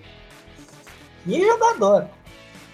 Né, eu, eu diria que, basicamente, ele, ele, ele conseguiu mudar a forma do, do, do, do Santos jogar, óbvio, juntamente com o Carlos Sanches, né? Apesar do Carlos Sanches não estar tá tão bem nos últimos jogos. Mas que dizem jogador que é, é esse Soteldo? Que jogador é esse Soteldo? Assim, dizem que é o contrato. É, também. Tem, tem, tem tá fazendo o corpo mole pra, pra renovar esse contrato. Tem, tem, todo, tem, toda, é, tem toda aquela questão, né, de, de contrato. Mas eu, eu, eu acredito que... É engraçado, porque falam que o Santos tá sem dinheiro, mas vai renovar com o Carlos Santos. Que coisa, né? Gastou uma grana no, no Cueva, né? Mas, enfim. Leandro, quer falar alguma coisa do Clássico antes da gente ir pro Mengão? Ah, eu acho que já foi falado muita coisa. É, é o jogo da rodada, sem dúvida. E eu espero um grande jogo e um jogo com bastante gols. Espero que seja um jogo diferente do que foi o primeiro jogo, como você citou. Foi um zero a zero muito sem graça. Espero um jogo de mais movimentação, de mais ataque de, de, das equipes mais agressivas, tanto Palmeiras quanto Santos. E tomara que seja um grande jogo, como se imagina que seja. É, amanhã a gente também nesse mesmo horário, sábado às dezenove horas, teremos o... Eu, eu acho que pode concordar comigo, o maior é, clássico interestadual do Brasil, Atlético Mineiro e Flamengo, né, Juan? Cara, difícil, hein? Eu já, eu já vi gremista que mora aqui em Vitória torcer pro Inter contra o Flamengo. Você vê o tamanho que é, às vezes, o, o, o ódio, não vou dizer assim, ódio no bom sentido, claro. Ou a rivalidade que o Flamengo tem com os outros times. Eu já vi, eu já vi, meu barbeiro é gremista, gaúcho. E ele, uma vez, ele falou, não, vou torcer pro Inter ganhar do seu Flamengo. Eu falei, cara, você não falou isso não. Eu não acredito. Mas é um, ele, é uma, ele é um clássico marcado devido a aquele poder. Aquela Libertadores de oitenta e um, né? oitenta e um, e aí ficou marcado desde então, a torcida do Atlético que não aceita aquilo. É... não aceitei aquilo até hoje, aí ficou aquela, aquela rivalidade. Enfim, sobre o jogo... É, é... Só peraí, Rô, só deixa eu ah. passar algumas informações aqui rapidinho. Ah, sim, desculpa. É, é, eu acompanhei aqui, não sei se é verdade, mas dizem que o, alguns clubes europeus estão chegando pesado, com propostas bastante tentadoras, pelo Rafinha e pelo Filipe Luís, que estavam encaminhados para o Flamengo. Eu consegui descolar um, um, um provável time, vai ser o time titular do Flamengo mesmo, né? Diego Alves, Pará, Léo Duarte, Rodrigo Caio, René, Cuejar, Arão e Arrascaeta, Everton Ribeiro, Bruno Henrique, Gabigol, e o Diego tá suspenso pelo terceiro amarelo. Pode seguir, Juan. É, impressionante o Diego, terceiro cartão amarelo em quatro jogos. É quase um cartão por jogo, e olha que ele tá na reserva. Inspirado pelo Felipe Melo? Superado pelo Felipe Melo, né? Superado pelo Felipe Melo, é isso aí. Então, é, o Flamengo ele tem, historicamente, jogando em Belo Horizonte, principalmente na, na Arena Independência. Deixa eu só ver. O jogo vai ser no Mineirão ou na, ou na Arena Independência? Agora eu não tô... Se eu não me engano, acho que vai ser na Independência. Mas, o ô Alex, você pode confirmar pra gente, por favor? Só ver aqui. Eu já tô, tô aqui na página que já recebi aqui. É, o jogo é amanhã na Independência, é isso aí. O Flamengo lá, ele não tem um bom retrospecto. No Mineirão, ele ainda, uma vez ou outra, ele consegue arrancar um empate, como em dois mil e dezesseis. Teve aquele jogo de dois mil, dois mil e nove, né? O três a um, o Olímpico do Pet. Só que jogando na Arena Independência, o Flamengo só ganhou uma vez, que foi no ano passado. O gol do Vinícius Júnior contra o Atlético Mineiro. Mas é aquela coisa, né? O Flamengo também não ganhava do Corinthians há muito tempo na, na, em Itaquera. Aprendeu a, a jogar lá e ganhar jogos lá, né? O passado ganhou um brasileiro de três a zero, ganhou quarta-feira agora na Copa do Brasil. O time está embalado, é, vem de duas vitórias seguidas, né? Uma pelo Campeonato Brasileiro e outra pela Copa do Brasil. Perdeu aquele jogo para o Inter, numa, um jogo que o que o meio-campo do Flamengo praticamente não, não jogou. Enfim. Empatou é... com São Paulo? É, empatou com São Paulo, com o time de garotos. A maioria dos. dos jogou melhor. É, jogou bem, tomou um gol, porque também no final do jogo lá, São Paulo veio com tudo. O Flamengo, praticamente no segundo tempo, só foi para se defender. E não teve, não conseguiu segurar. Mas foi um bom resultado. Ainda mais que foi pior para o São Paulo que foi pior para o Flamengo, porque era uma chance que o São Paulo tinha de ganhar um time que, era post, que é postulante ao título. Agora vai ter que pegar o Flamengo lá no Rio de Janeiro no jogo da volta. Mas, enfim, o Atlético ainda está sem treinador. É, é o, até na última rodada era o líder do campeonato, né? Pegou um, um time mais forte que é o time do Palmeiras. Perdeu. E agora vai enfrentar o Flamengo. É... Eu ainda, mesmo com todo o retrospecto negativo, eu até tirei já minha camisa do Flamengo, já que eu tava. É, eu ainda acredito que o Flamengo, devido ao momento que o time está tendo, o futebol que o Flamengo vem tendo, que o Atlético Mineiro vem jogando, eu acredito que o Flamengo vença essa partida. É, não vai ser fácil, mas eu acredito que o futuro carioca possa sair de voltar para o Rio de Janeiro com os três pontos na bagagem. Mas não vai ser fácil, não. É, eu acredito assim, é... claro, cada campeonato é um campeonato, mas a vitória do, do, do Flamengo na quarta-feira frente ao Corinthians vai dar um ânimo a mais para essa equipe. Sim, né? Sim. E, e principalmente, é para você, para você ver como é que o, um jogador vai, vai do céu ao inferno em questão de segundos, né? Principalmente pro Ilharão. E eu falei aqui que, era um, que, que é um bom jogador, que, é, né, que não, não vinha bem, olha, olha, olha o que, que ele aprontou. Foi é. Isso que eu ia falar, hein? Lá no pré-jogo, lá, eu com o Frelinho metendo um pau no Arão, e a gente falou, eu elogiando o René e você ao contrário, né? É, mas é, cara, olha o que o cara... Poxa, é, quando ele, ele, ele é da base do Corinthians, ele jogou pouco lá. Mas das poucas vezes que jogou, jogou muito bem. E teve uma, uma fase boa no Flamengo, né? É, e eu tô com o Abel, cara. Querendo vocês ou não, eu não vou tirar, eu não vou tirar o Arão do time. E não deve, sabe? E, realmente, o, o, Flamengo, o Flamengo, cara, o Flamengo é um time que você não consegue dar prognóstico sobre ele, porque jogos que você acha que ele tem tudo pra perder, ele vai lá e ganha. Jogos que você pensa que tem tudo pra ganhar, ele vai lá e perde. E outra coisa, né? O, o, o, o Juan, na última participação que ele teve aqui, eu lembro, eu lembro bem que ele falou da questão do Diego, né? Porque o Diego só faz gol em, em time pequeno, desculpa, sai. É, no jogo contra o Atlético Mineiro, era a chance do Diego mostrar que ele não é, ele não é isso. Ele, ele pode ser decisivo. Aí o que acontece? Ele tá senso. Pois é. Gente, vamos falar do tricolor paulista, o São Paulo. São Paulo vai enfrentar o Bahia do Morumbi no domingo, às onze da manhã. Algumas informações que eu consegui pegar. Posso, é ô, o... ô, ô, Vitor, posso passar Oi. Uma informação meio que aleatória aqui? Eu sei que... Pô, rapidinho pode. Eu, eu sei que a gente, né, não, não, não, vai, não vai falar do Grêmio, mas você sabe o Kahneman, né? O que que tem? Tá vazando. Recebeu uma proposta de cinquenta e cinco milhões e quinhentos mil, é, não, sei se, é, não sei se é libras, provavelmente seja. Deve ser reais, do, né? Quanto do, valor? É, cinquenta e cinco milhões de libras, tá louco? cinquenta e cinco milhões e quinhentos. De libras? De... Não, é, é isso convertido em reais. Ah, do tá. Arsenal. Por quem? Cebolinha? Não, Kahneman. Não, zagueirão. Rapaz, cinquenta e cinco milhões de reais. Boa proposta, hein? Eu venderia. Ah, então é por isso que o Santos tá querendo... David... O Grêmio tá querendo o David Braz. David Braz, meu sim, Deus. Sim, sim. Nossa, sim. Vamos lá, ó. Gente, o Leco, que é o presidente do São Paulo, ele, ele diz, garante, que não, vão, não venderá nenhum dos meninos que subiram de Cotia esse ano, que fizeram o time de São Paulo ressurgir. É, outra novidade no São Paulo é a integração do zagueiro de dezessete anos, Morato, ao grupo São Paulino. Bom jogador. Gente, é, você conhece o Morato?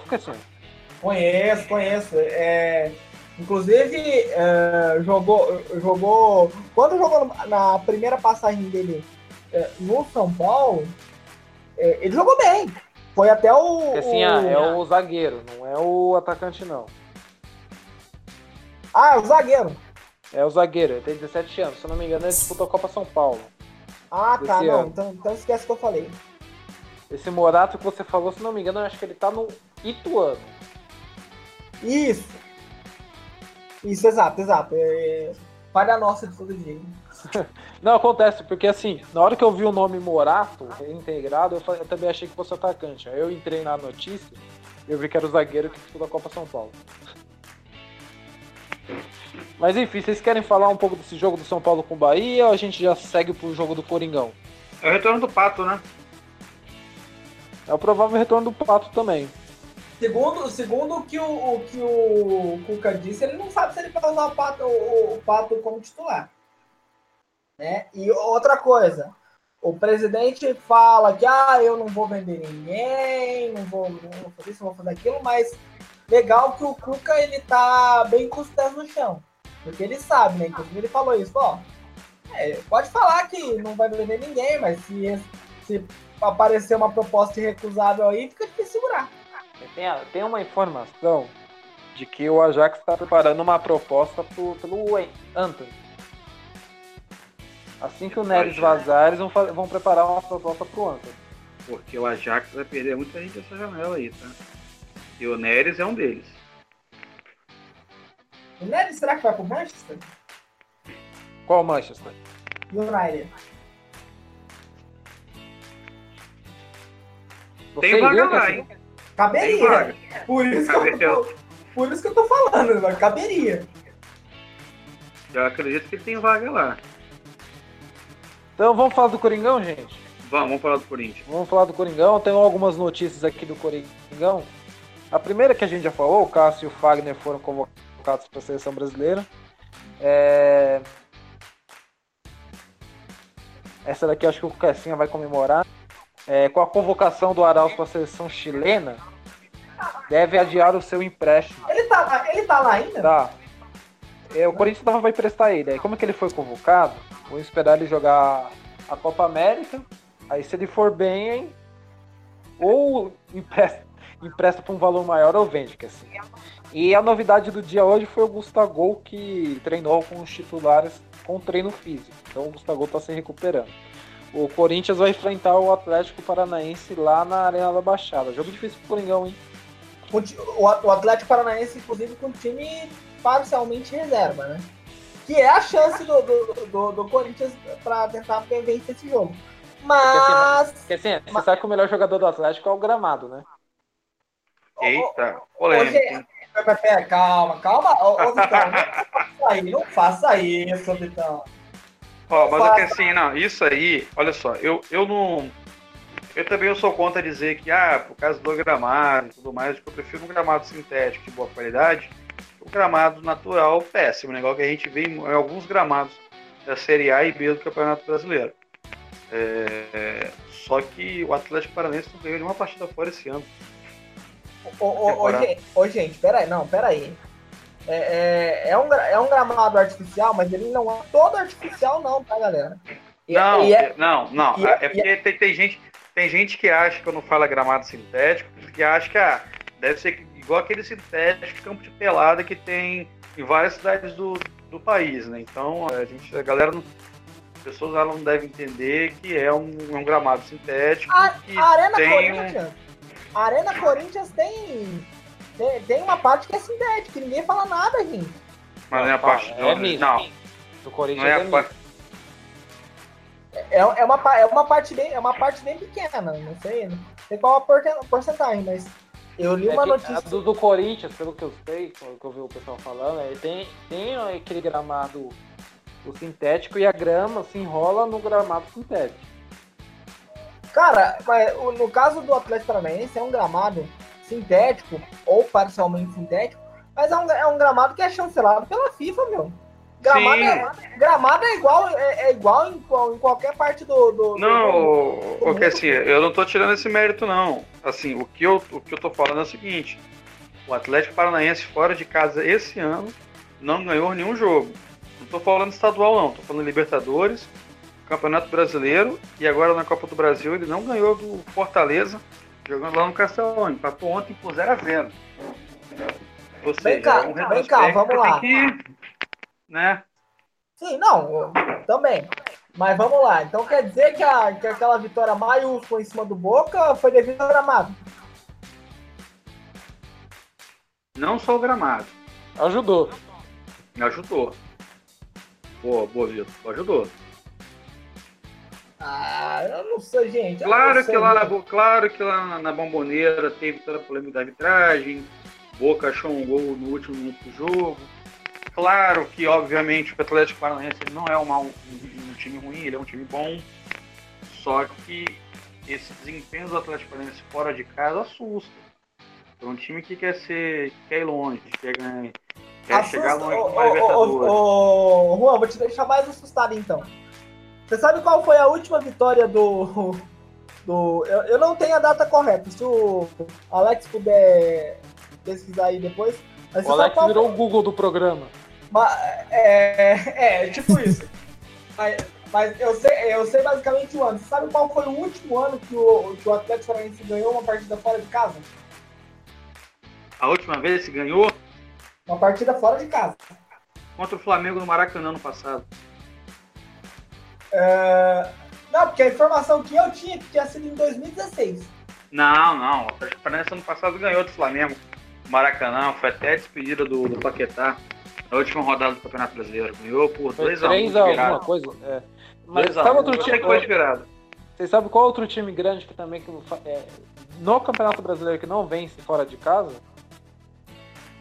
Cruzeiro? Cruzeiro. A última vitória fora de casa foi em junho de dois mil e dezoito. Nossa. É, o Cruzeiro que vocês falam que é o melhor time do Brasil, né?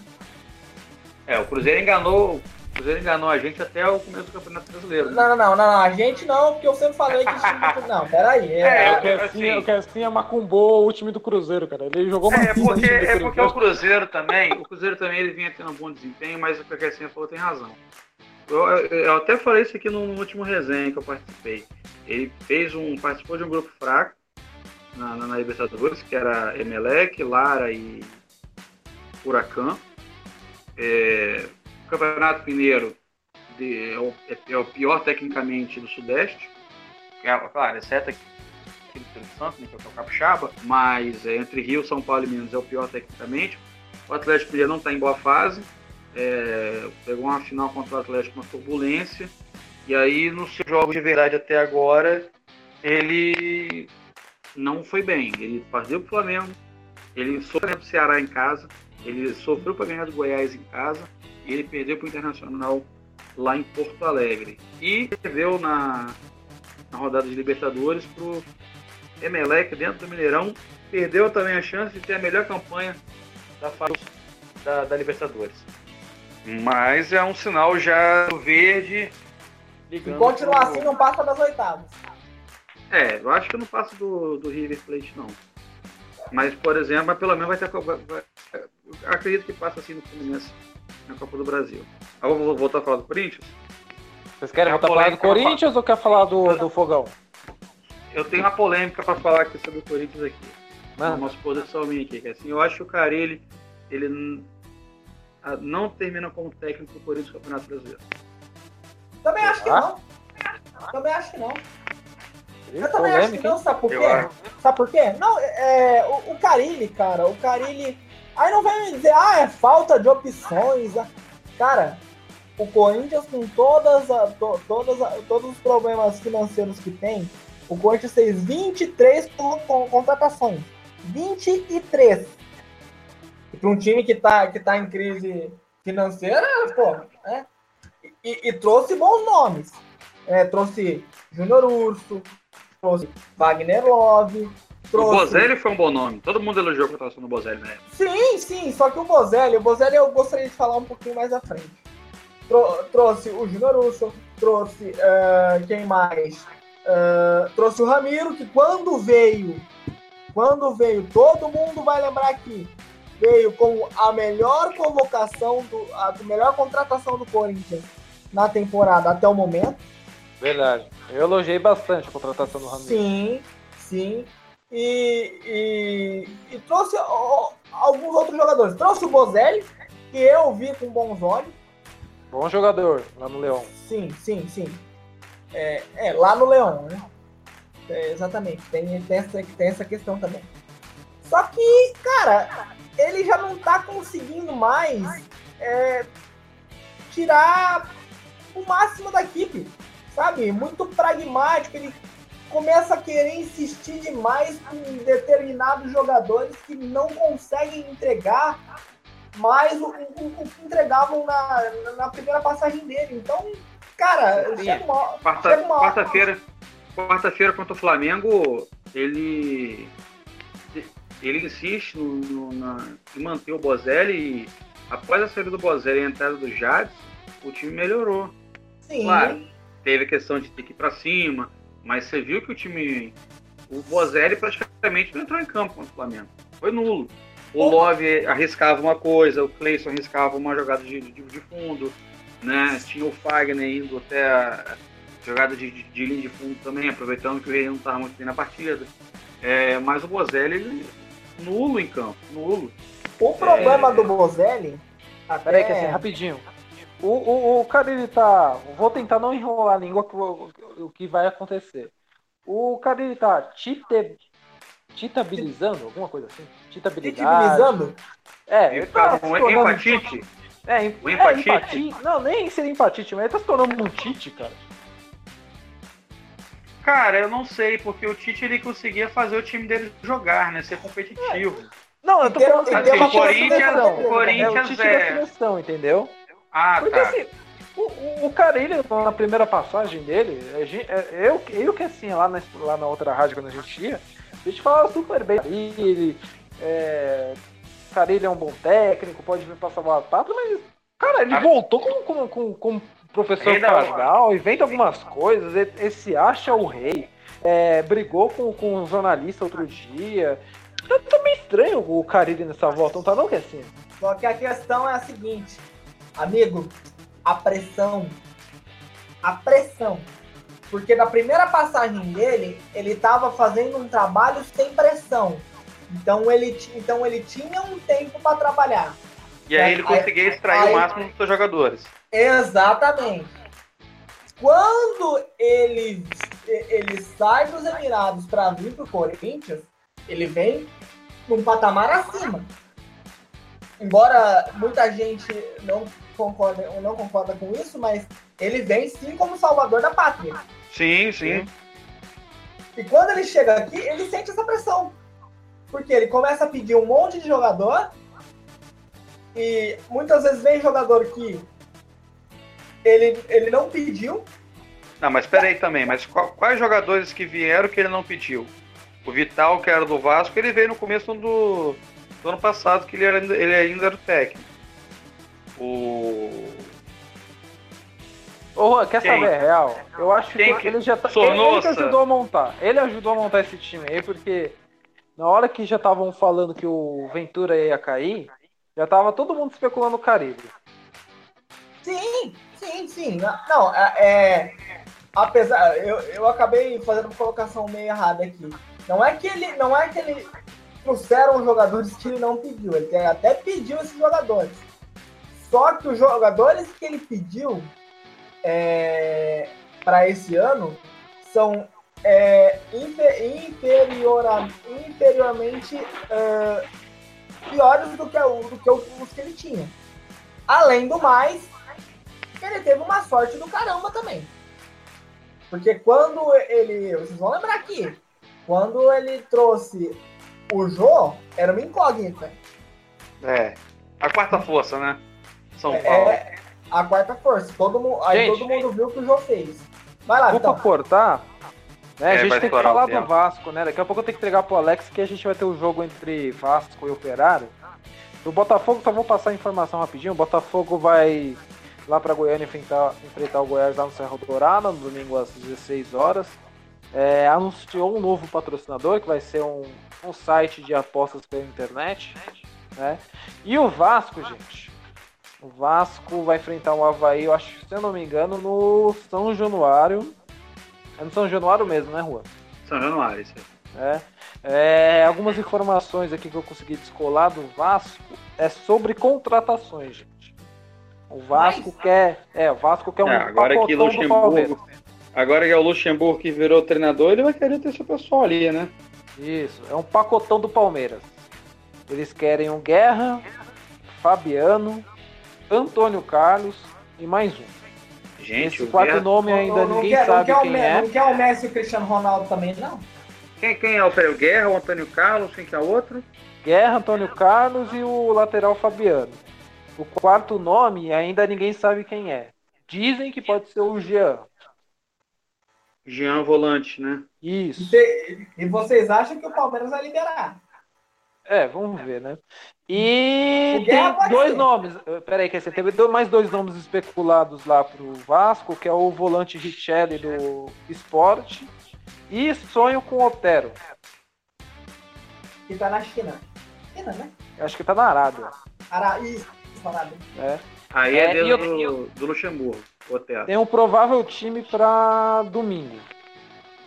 O Sidão. O Pikachu volta pra lateral. O Erley, Castan e Henrique.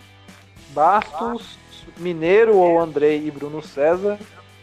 Rossi, Marrone ou Jairinho e no comando ataque Max Lopes. O Vasco tá assustando vocês, gente? Não. Meu Deus, você vê alguns... Ele vai... Olha o que o Luxemburgo tá fazendo. O Pikachu, ele, não... ele já mostrou que ele não é lateral direito há muito tempo. É... Eu vou falar, se tro... o Vasco ele tem ultimamente... Eu falei Flamengo em B H contra o Atlético em Independência... retrospectos ruins, o Vasco ultimamente contra o Avaí, ele vem tendo alguns jogos difíceis, tanto na Série B, que o Vasco perdeu de cinco a zero lá em Santa Catarina, é, perdeu em São Januário, e tipo, o Luxemburgo já foi criticado pelo fato dele não já estar à frente do time contra o Santos, lá no, no Pacaembu, né? Que quis, quis pegar a rebaba do que, que o Avaí, né? Não, vou pegar o Avaí jogando em casa, né? Que é um time mais fraco.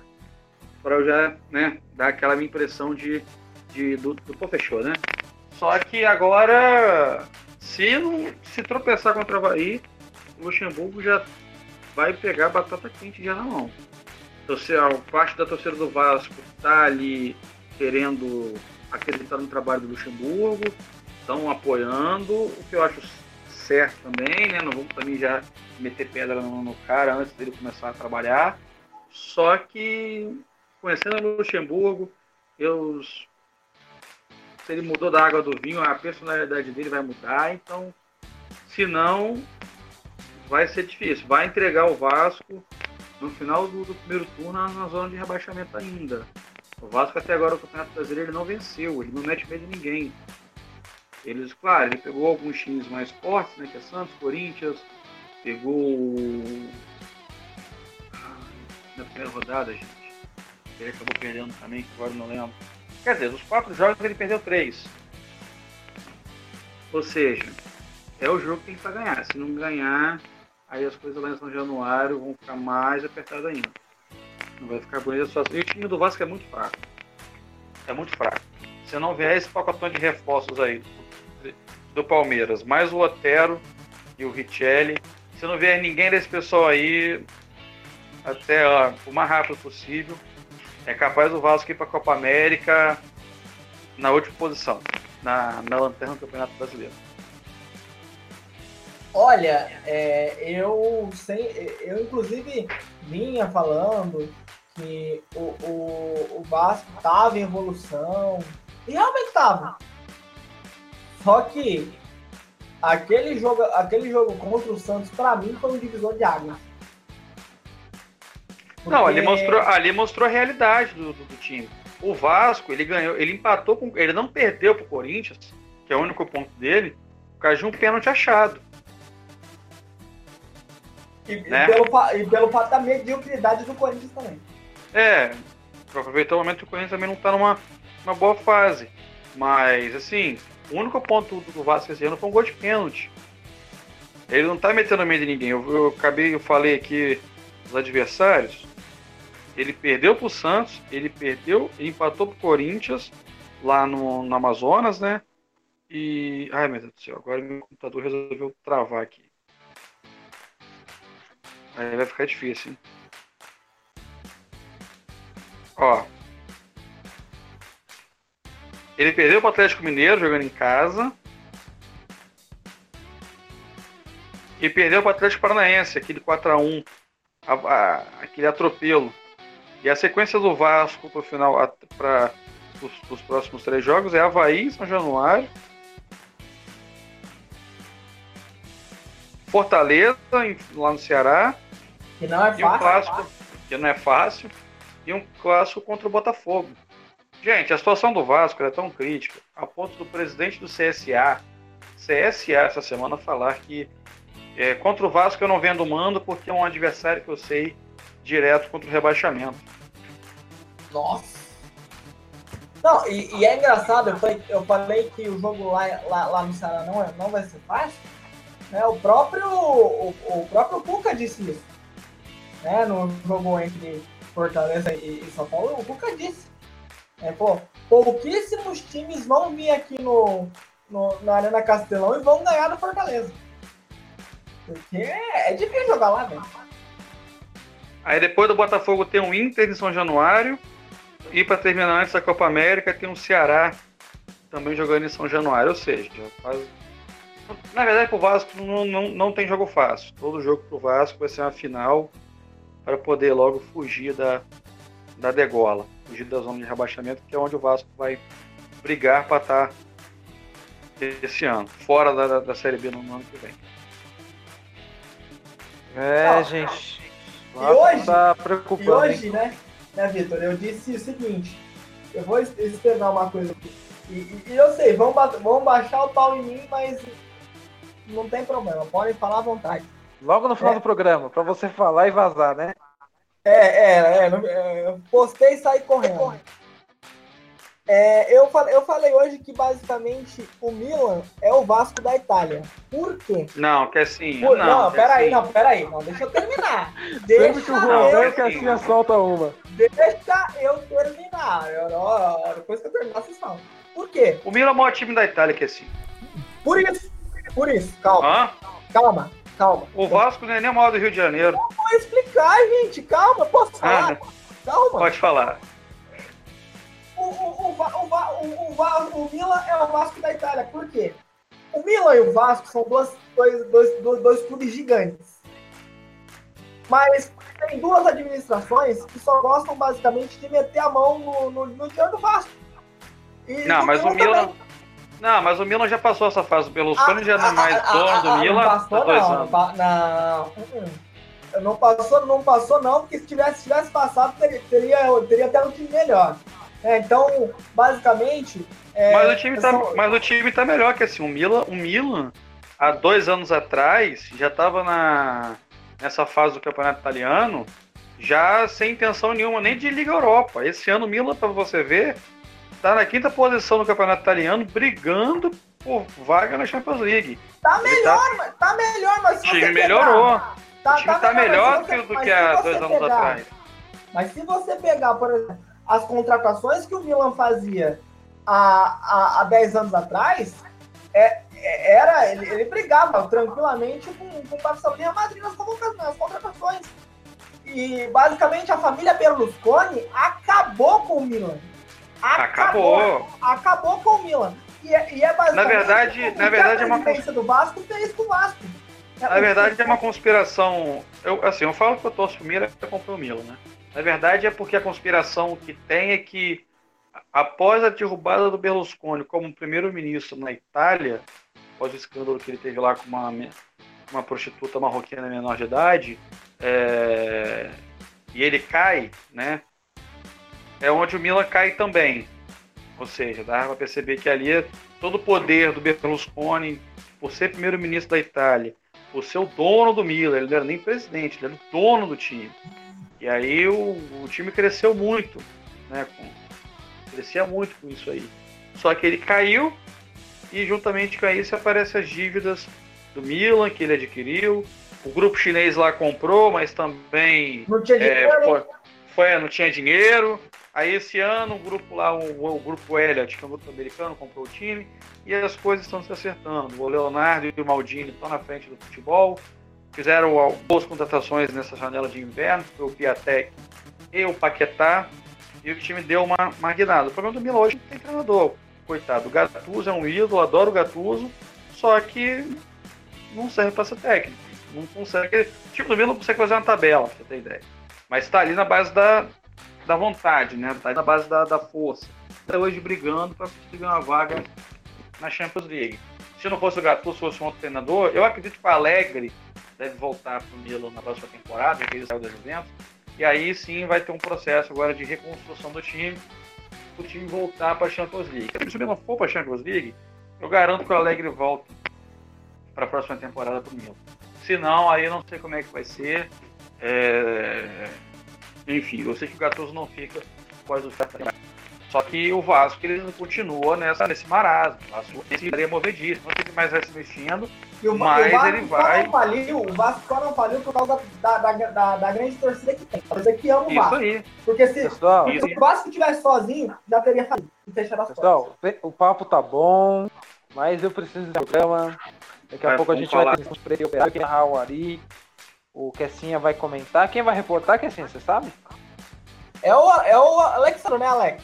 É tu mesmo, né? É. O Ari já tá no ar, já? Meus amigos. Esperando eu entregar, gente. Eu preciso encerrar o programa. O papo tava muito bom. A gente trocou muita ideia sobre a seleção brasileira. Estamos super atrasados. Mas segunda-feira tem mais. Segunda-feira, às oito horas, a gente vai ter um programa... especial, esperem que daqui a pouco a gente divulga lá nas redes sociais, né, não, Kessinha? Exatamente. E quarta-feira tem tem é, novidade aí, né? Fiquem atentos nas redes sociais, tem que seguir a gente aí, né? O Arena Carioca, na Arena da Resenha dez, né? Vai saber. É, quem segue a gente na Arena da Resenha dez fica ligado tudo que acontece aqui na Web Rádio Arena Carioca, mas também no programa da Arena da Resenha. Logo mais a gente vai ter novidades, tanto na programação da Arena Carioca, quanto no próprio Arena da Resenha. Mas eu preciso entregar o programa para vocês ficarem com a atenção entre Ponte Preta e Operário. Agradeço muito a participação do Juan, agradeço a participação do Leandro que teve, agradeço ao Kessin, a gente, ao Alex que colocou o programa no ar, mas eu preciso ir. E até a próxima, pessoal, e fui!